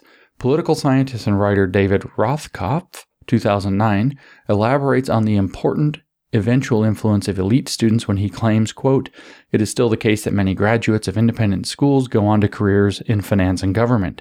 It is at the intersection of these two sectors that critical decisions are made, sometimes in plain sight and sometimes behind closed doors, end quote.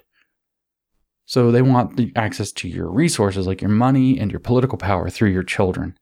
Better turn them into Marxists because they're going to go off to do elite things. If we get Marxists into positions of elite places with lots of financial resources and social capital behind them, wow, they could change the whole world. So that's the goal is to turn your kids into the Leninist vanguard, just like she said. Knowing this, it seems negligent to omit this group of future influencers and policymakers from any practice where the desired outcomes are substantive and egalitarian social and legal changes, aka Marxism. Additionally, Persell and Cookson, 1985, inform us that many, though not all, students in private schools go on to become members of the power elite, e.g., politicians, CEOs, and corporate leaders. Hence, these spaces remain important contributors to the reproduction of upper class privilege. Surely these spaces could and should also be used for the removal of this same class privilege. Could they be more naked with their ambition to usurp money, social status, and the potential for political influence and power by grooming elite kids to become Marxists, to go off into the world, to use the imprimatur of the elite school that they're destroying in the process, to go off to another elite school, to become power shapers, but that's best when they're Marxists? Could it be any more naked what they're after? By the way, it's your kids, and you're paying them $40,000 a year to do it to your kids. We must think of this ever increasing global scale of the power and influence of America's elite, accelerated by technology and the expansion of education generally. These stresses again these stresses again the importance of critically educating the elite. There's something grammatically wrong there. These stress again the importance of critically educating the elite with the reminder that this globalness also exists in education and has led to greater global inequality within countries. This is yet another argument for the inclusion of the children of elites in critical education, as their future, future global power to repress can be replaced with larger spheres of worldwide liberation, global communism. With the amount of potential influence these students will possess, we are foolish to exclude them from our critical pedagogical work. You can hear her salivating at the possibility of getting rich, powerful people to become Marxists by grooming them in schools while you pay $40,000 a year for them to be able to do it. It's just your kids. Use your resources how you want. Key dimensions of critical synthesis in elite non public schools, a Kincheloean approach. So, this refers to a Marxist educator who's recent who died in I think 2008 actually, Joe Kincheloe. Joe Kincheloe is credited with coining the term critical constructivism, which is the term that I have said is actually the mechanical operational term for wokeness, or what Jordan Peterson called uh, crit- uh, postmodern neo Marxism. Critical theory fused with social constructivism. Critical theory being critical Marxism or neo Marxism or identity Marxism, fusing with uh, postmodern social constructivism. So, anyway, that's who he is. Critical pedagogy in all private schools, like all critical pedagogy, must, quote, take place on uncharted social and cultural territory, Kincheloe 2007. And as such, the, quote, key dimensions of critical synthesis, as described in Critical Pedagogy in the 21st Century, which is Kincheloe's book published in 2012 for this edition, are both unique and uniquely necessary in non public spaces. And if Kincheloe died after 2008, there's something relevant about 2008 with him, but I don't remember what it was. 2012 doesn't throw me off. Maybe it was later than that. It's not a big deal. He did die, though. The application of these, quote, key dimensions of Freirean pedagogy to private education are a synthesis of the critical theoretical tradition and understandings students of privilege and their positions of power. Okay? A synthesis of critical theoretical tradition so, critical theory applied to understanding students of privilege in their positions of power, which is how they think of your kids, including, quote, understanding of dominant cultural pedagogies and the subsequent identity construction. In other words, how they became to think of themselves as little rich bastards. Like all critical education, this must include Freirean steps and shared experiences toward a pedagogy of liberation. With elite populations, these often manifest on a different timeline and through different sets of experiences than critical pedagogical manifestations with historically disenfranchised populations. Yeah, you can't talk about how they're oppressed by everything, so you have to convince them that they are, in fact, oppressors. It is important here, I echo Peter McLaren's 2006 disclaimer in Life in Schools. I wish to make it clear that my teaching experiences uh, attempting to synthesize these key pedagogical dimensions of Freirean experience with private school students are not offered as evidence that proves that all critical pedagogy will work in all private schools, but rather that it can happen and that it is both important and life changing to these private school students at any and all levels of success. Can't prove that it'll work, but it might.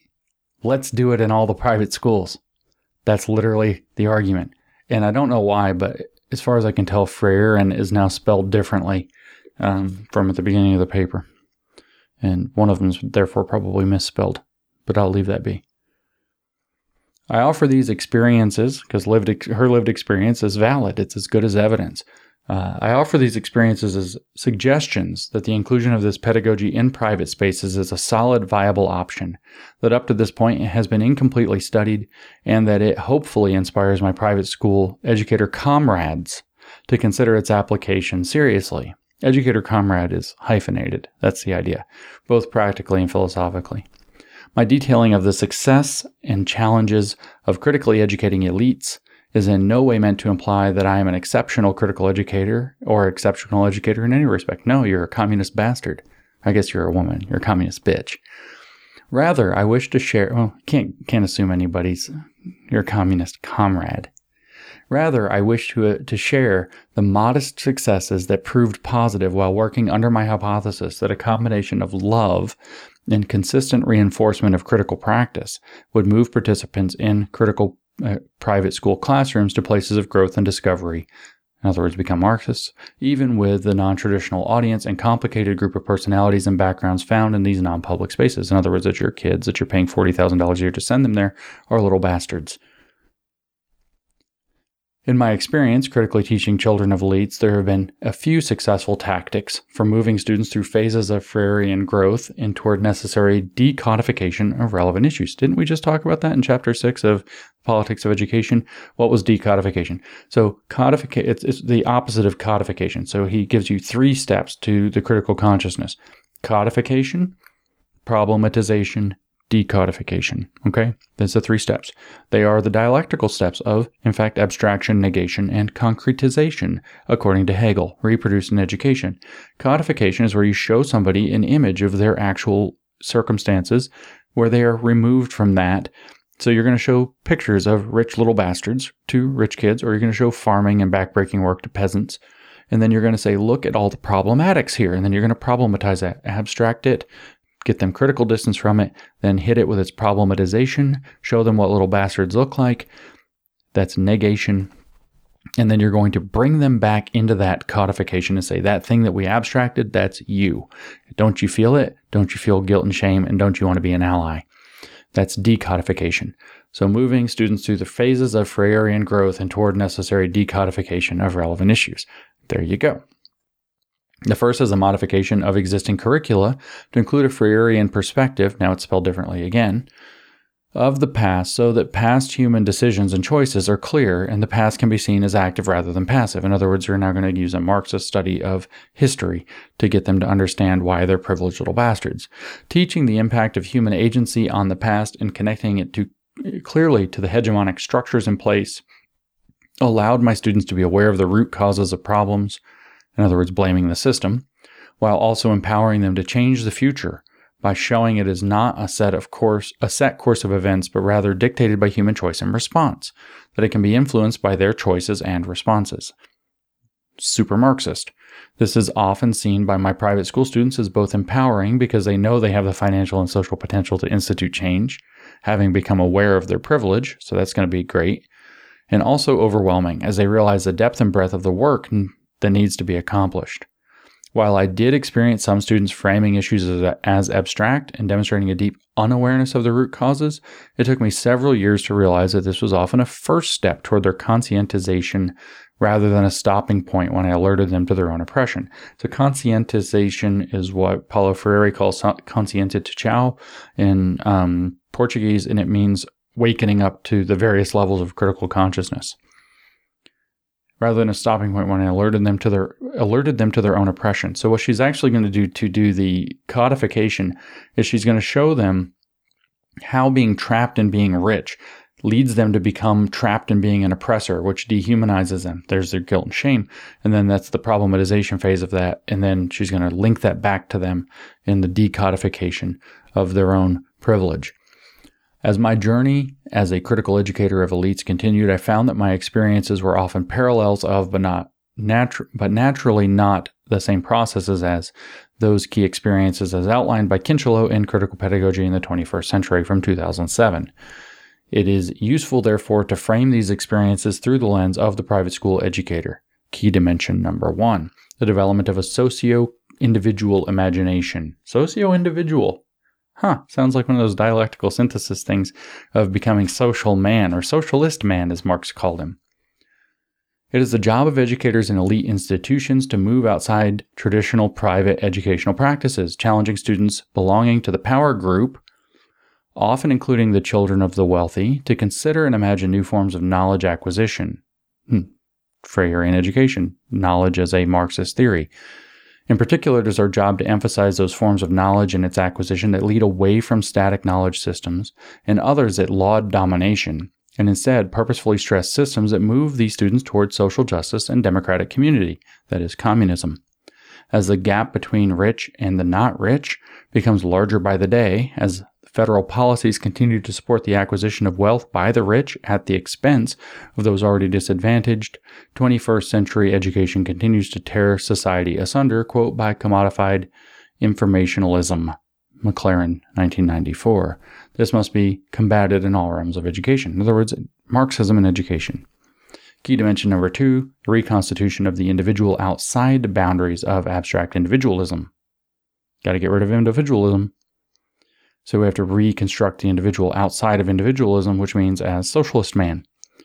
Reconsideration of the individual is central to all critical pedagogy as it celebrates self realization, but in elite environments, it is particularly crucial that we contextualize this very carefully, considering the traditions in education that use the concept of individualism in the Western tradition.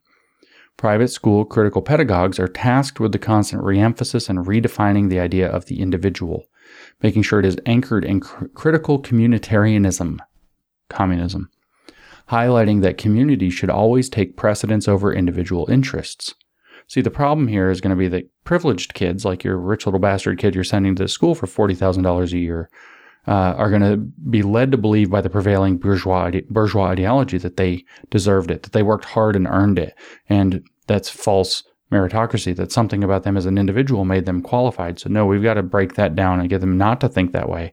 And instead, we're going to think and we're going to anchor their thoughts in critical communica- uh, communitarianism, highlighting that community should always take precedence over individual interests. This emphasis on community can only serve to further democracy, meaning communism, of course, and will hopefully help children of privilege acquire and retain a mindset that corrects the harmful traditions of individualism at the expense of the collective whole, especially if positively experienced over a period of time in a safe school environment such as private schools, which are safe and in which most students stay from ages 4 to 18. I'm telling you, she's trying to say that we're going to turn your kids into the Leninist vanguard. This can be challenging if students have benefited from hegemonic systems that applaud individual wealth and present it as earned. See, what did I tell you what was coming? Because of ability and hard work. However, because collective thought is not only an imperative, but also a superior essential truth to human existence, well, there's some Marxist theory for you. Exposure to criticism of Western individualism will mitigate the erroneous mindset of individualism when critical pedagogy is part of a student's classroom experience. Realizing that their peers come from a variety of socioeconomic backgrounds and being exposed to both their personal experiences and feelings about these experiences also often serve to foster elite students thinking more critically about their wealth, whether it is earned or not. Remember, that's their, their wealth, that's your wealth, whether or not it's earned. Hmm. Good luck with that. Keep paying for it. Some students, for the first time, consider collective action and the common good as an option in their lives. Key dimension number three the understanding of power and the ability to interpret its effects on the social and the individual. Sounds very Marxist. Perhaps most urgent of the dimensions key to critical synthesis in the non-public arena is the need for students to privilege of privilege, sorry, to be cognizant of their position, both present and future, in places of wealth, power, and authority, because then they can use them for Marxist ends.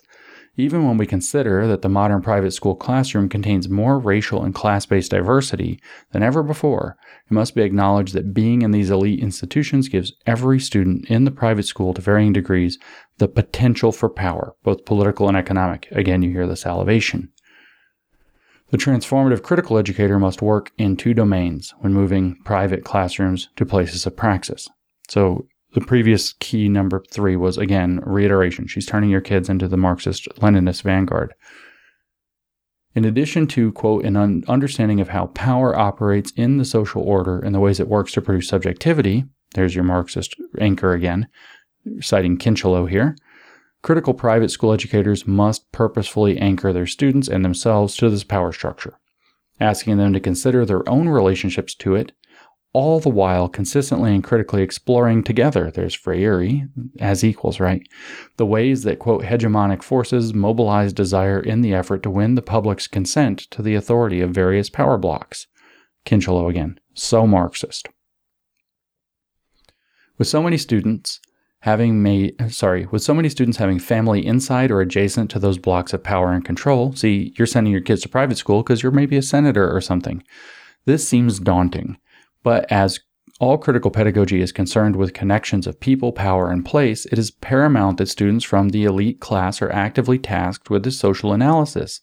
So they will retain a realistic sense of power, both of others and of their own, and examine its past and future impacts on all of these connections between power, pe- sorry, people, power, and place with a critical eye. Now remember, it started out with so many students having family who are in the powered elite, maybe it's weird that we're going to teach them about what the powered elite is. But no, it's very important for them to realize how the powered elite works. That's what they're saying. This does not mean students will not feel compelled to defend their place in a system that empowers them, but it does require all students to, con- to consider the system itself and how it self perpetuates. So they're going to feel defensive, they're going to feel guilt, they're going to feel anger, which she tried to say earlier that some people say that'll happen, but no, it won't really happen. Often, this is where my colleagues and I report having stopped critical teaching in the past, as the anger and guilt students feel about benefiting from this system require much emotional labor on students and teachers alike and some risk to the educator if students take this anger and guilt home to their wealthy parents. That's you. That's the red guard coming to your house. It is not, however, insurmountable. Don't worry, we're going to psychologically and emotionally abuse your kids to hate you and what you represent in society and themselves. You're going to pay $40,000 a year, and don't worry, we can still get them to Marxism anyway.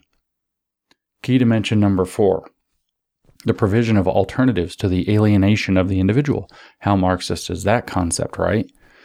It is crucial to note that the, central to the evolution of critical pedagogy is finding alternatives to the social and educational alienation that exist in the current abusive hegemonic power structures surrounding education.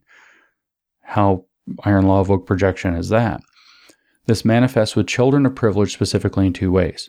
First, while individuals from less politically and financially dominant locales, such as underfunded public schools, are denied access to institutions that provide tickets to social mobility by use of a, re- of a rhetoric of standards, excellence, and values. Standards, excellence, and values are how we keep underprivileged kids out of the elite schools, is what they're saying. And it's just a fake rhetoric used to exclude some people and grant to formal education the bourgeois people that is your little bastard kids. Children of privilege do have access to these institutions by attending elite private schools. The trend in the private school and sorry, the trend in private school admissions to diversify access with respect to race, ethnicity, and economic status, I should just add a parenthetical, so long as they're not Asians from poor families, paired with an understanding that the student access to these quote mobility tickets will result in the eventual opening of the places of privilege to everyone collectively. Of course, the ultimate goal is the elimination of social mobility itself. So those poor Asians that they're keeping out, well, they weren't supposed to be able to rise anyway. We don't want to let anybody rise. But the opening of these spaces is a necessary step toward freedom from them altogether. Second, if critical pedagogy does not exist, and hold on a second, let me just say it again. They want to teach your kid the ultimate goal of what they're teaching your kid for $40,000 a year is the elimination of so- social mobility itself, because there will be no class society because they're Marxists. But the opening of these spaces is a necessary step toward freedom from them altogether. Second, if critical pedagogy does not exist in private educational spaces, the children in these spaces are also victims of alienation and are locked into the same oppressive system by their inability to move away from their own, admittedly much, much less dire, unique forms of alienation. In other words, they're alienated because you have means and you have wealth and you gave them a good life, and that means that they can't really know who they are as people because they're trapped in the ideological bourgeoisie state, and you are actually dehumanizing your children as a result of having money and giving them good opportunities in life. And I guess they're supposed to have social mobility somewhere, like downward. It is possible to include children of elites as part of the German Bildung tradition of providing them alternatives to their own alienation, citing Kincheloe. And because of the, the deterministic nature of education, it is crucial that this include private spaces for critical learning. Key dimension number five the cultivation of a critical consciousness that is aware of the social construction of subjectivity. That's straight Marxism. An evolving critical pedagogy produces conscious individuals who are aware of their self production of the social conditions under which they live. Okay, that's critical consciousness, citing Kincheloe. What this means to private school students is that they often operate in a social reality that they themselves do not understand, because they're privileged little bastards, and propagate social conditions that they do not consciously choose, because you abuse them and dehumanize them by having money. Students must acquire a critical consciousness so they recognize these dynamics, realizing that the blinders placed on them by their own social prominence and wealth are hindering their overcoming of their own alienation, thus allowing them to construct social relationships with not only each other, but those outside their sphere of privilege, because that's clearly they can't make friends with normal kids because they're rich, because you dehumanize them by having money. Your own children, you bastard. After acquiring this consciousness in the private critical pedagogical classroom, the public space Political culture can be merged with the private space, privileged culture, allowing the space to be completely reconstructed and eventually, if necessary, dismantled. So there'll be no difference between the public school and the private school you're paying $40,000 a year to send them to anyway. We'll dismantle the whole thing. Keep sending your checks, though. Key dimension number six the construction of democratic community building relationships between individuals. Democratic for communists means uh, proletarian democracy, as Lenin himself laid out.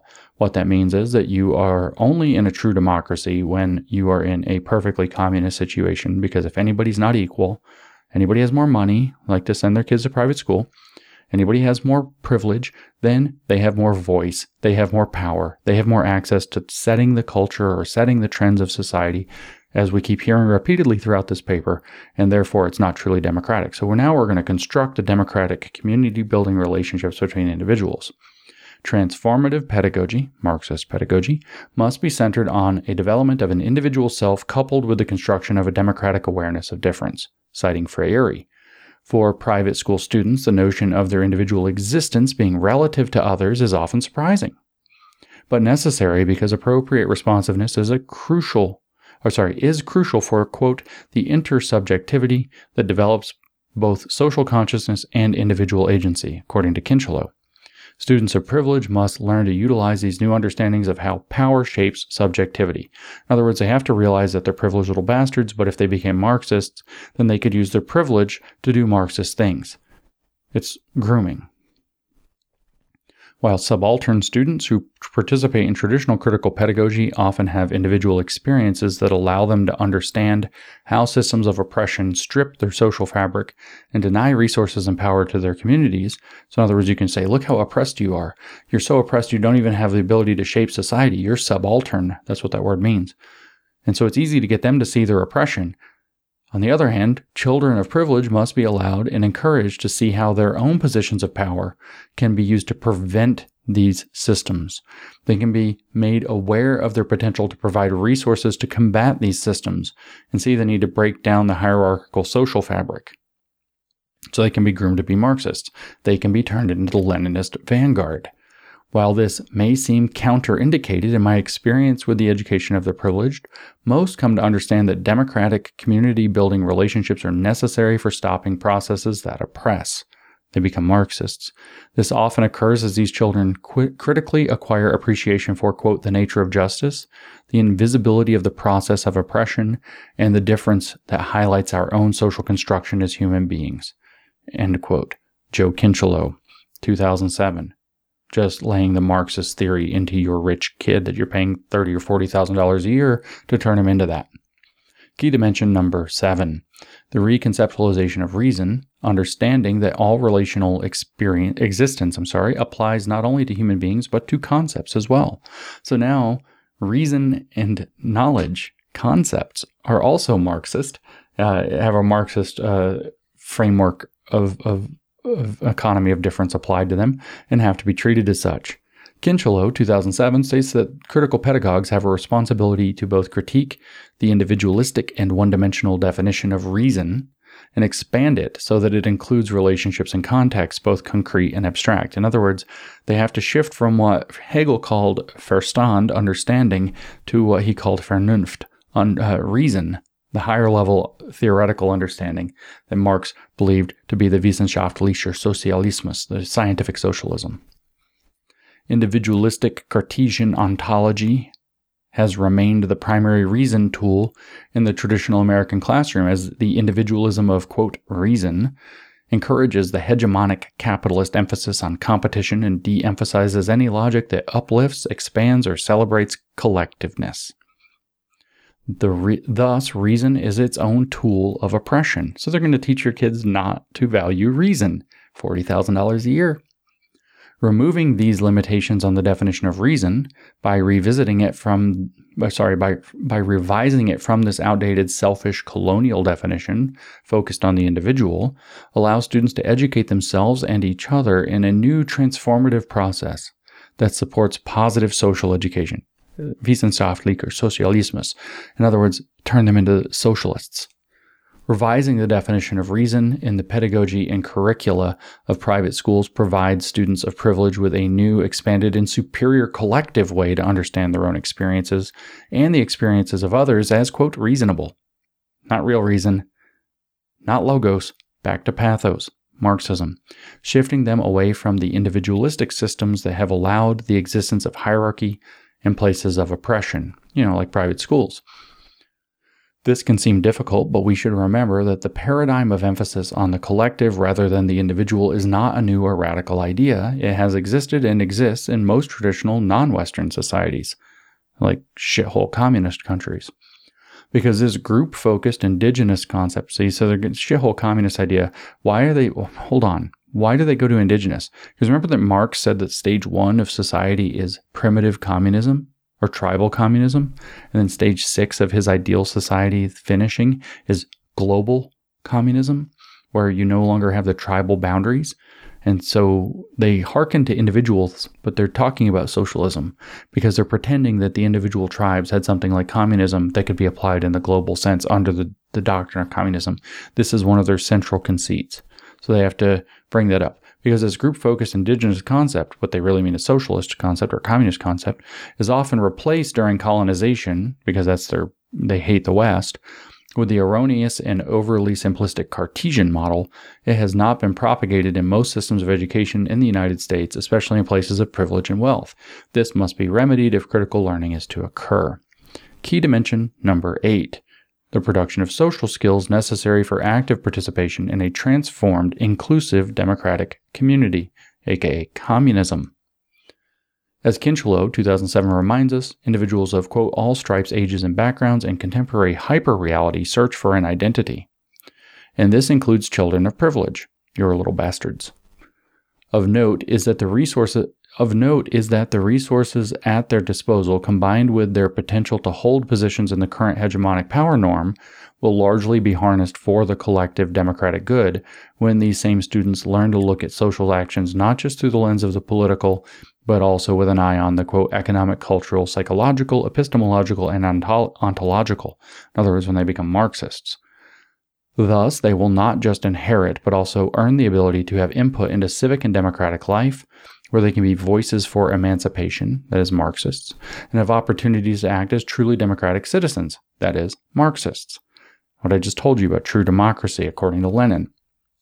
In my experience, most students are naturally very democratic and desperately want to earn a place in this system, deeply desiring an identity that they feel is both positive and just. Conclusions Where are we now again? As a critical educator who works in private schools, I am used to defending myself, defending my choice to teach private school, defending my critically educating the children of the elite. And though I am early in my academic career as a formidably experienced educator, no narcissism there, I will share this. A great many private school children honestly care about, sympathize with, and want to work to change current systems of oppression in America so they're easily brainwashed into this, and earnestly wish to move our nation to a place of both liberation and egalitarianism. In other words, you've turned them into socialists at 40 grand a year from their parents. Many desperately wish to be our allies and accomplices. They want to be a Red Guard. Most teenagers I have worked with over the past 20 years have a very fierce sense of justice, are hyper concerned with what is fair and what is right, and crave discussions about issues of, of equity and equality.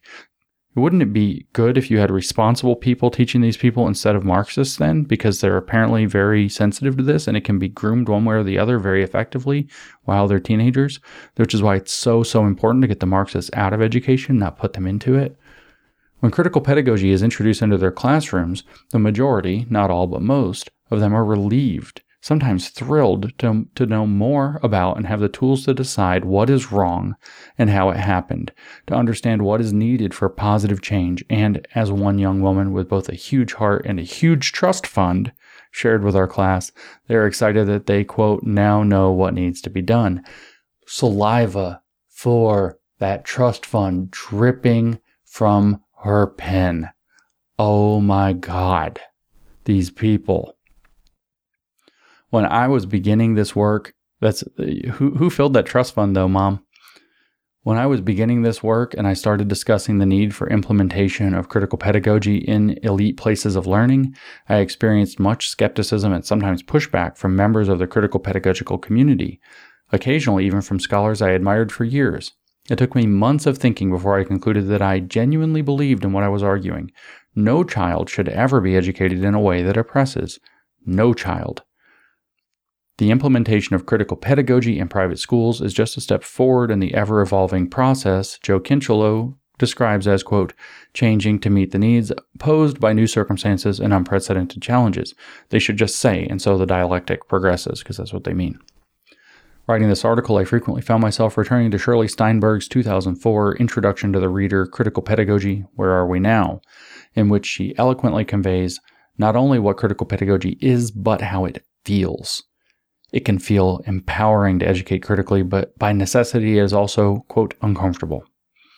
I took solace in the fact that perhaps my uncomfortableness in applying critical pedagogy to elite populations of students meant that I was being an honest practitioner, and this allowed me to continue to progress. Marxists love to make people uncomfortable. What I have attempted to convey in this piece, hopefully with clarity and empathy, and apparently salivation for that big trust fund, huh, babe? Is that we should feel uncomfortable about critical pedagogy in, a, in elite places. Yeah, I agree, we should because it's totally screwed up. But that this uncomfortableness is part of the larger experience of movement to a more just and equitable world. Oh, it's cultish. Away from neoliberalism and its evils and toward a place of love and deep knowledge. It is similar in its uncomfortableness to the growth that occurs in a critical classroom. And while the students of the privileged should feel this discord while engaging in dialogue and positive praxis in their classrooms, we as critical pedagogues should feel that same uncomfortableness as we ponder whether or not the application of critical education should be extended to the private domain. Just rationalize for yourself that you feel bad for what you're doing. If what is written here, a challenge to the traditional applications of critical pedagogy, has made you uncomfortable, made you question, and has offered a challenge to your status quo, man, the manipulation, they even apply it to each other and themselves.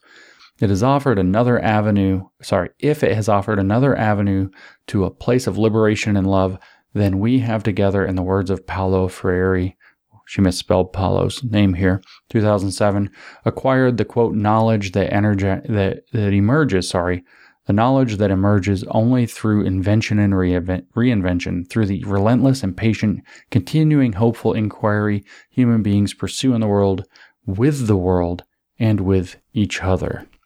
How cute. And so here, that's what we have here. So this paper, the goal is to move critical pedagogy, that is Marxist education, Marxified education, into privileged classrooms, in her own words, the politics of libera- liberation and love, and privileged classrooms. Susanna E. Livingston, working in New York City. Uh, and what you see then is that the Marxists are salivating at the opportunity to take your $40,000 a year and turn your kids into the Marxist vanguard. So private schools are under Marxist assault. They're in fact already as woke or woker than the other schools, than the public schools. They have no public oversight. So our school choice people need to have a little bit of thought about how we're going to redirect money to these people because you can hear exactly what's going on. But the Marxism, direct citation references to Lenin, um, the Freirean pedagogy, all clearly apparent in the public or sorry the private school sphere as well through this paper. You can hear the mentality that's possessing private school education right now. This paper is a 2022 paper. It's brand new. And you can hear that mentality, which includes directly salivating for that trust fund you or your parents or somebody filled up for the privileged little bastard that they see your child to be, while you pay them through the nose for the right to turn them into Marxists, to rip down the system and hate you for what you've done to them to dehumanize them by having money. So, think twice about whether or not you're going to continue to support the NAIS think twice about if you're going to continue to support these private schools that have taken up this garbage that will destroy your child. It will destroy your family. It will destroy your society, the country that you live in, and the society that has made you in a position of being a privileged bastard, which is how they see you, and that they have to set your children in opposition to you because of, while you pay forty or fifty thousand dollars a year for the privilege.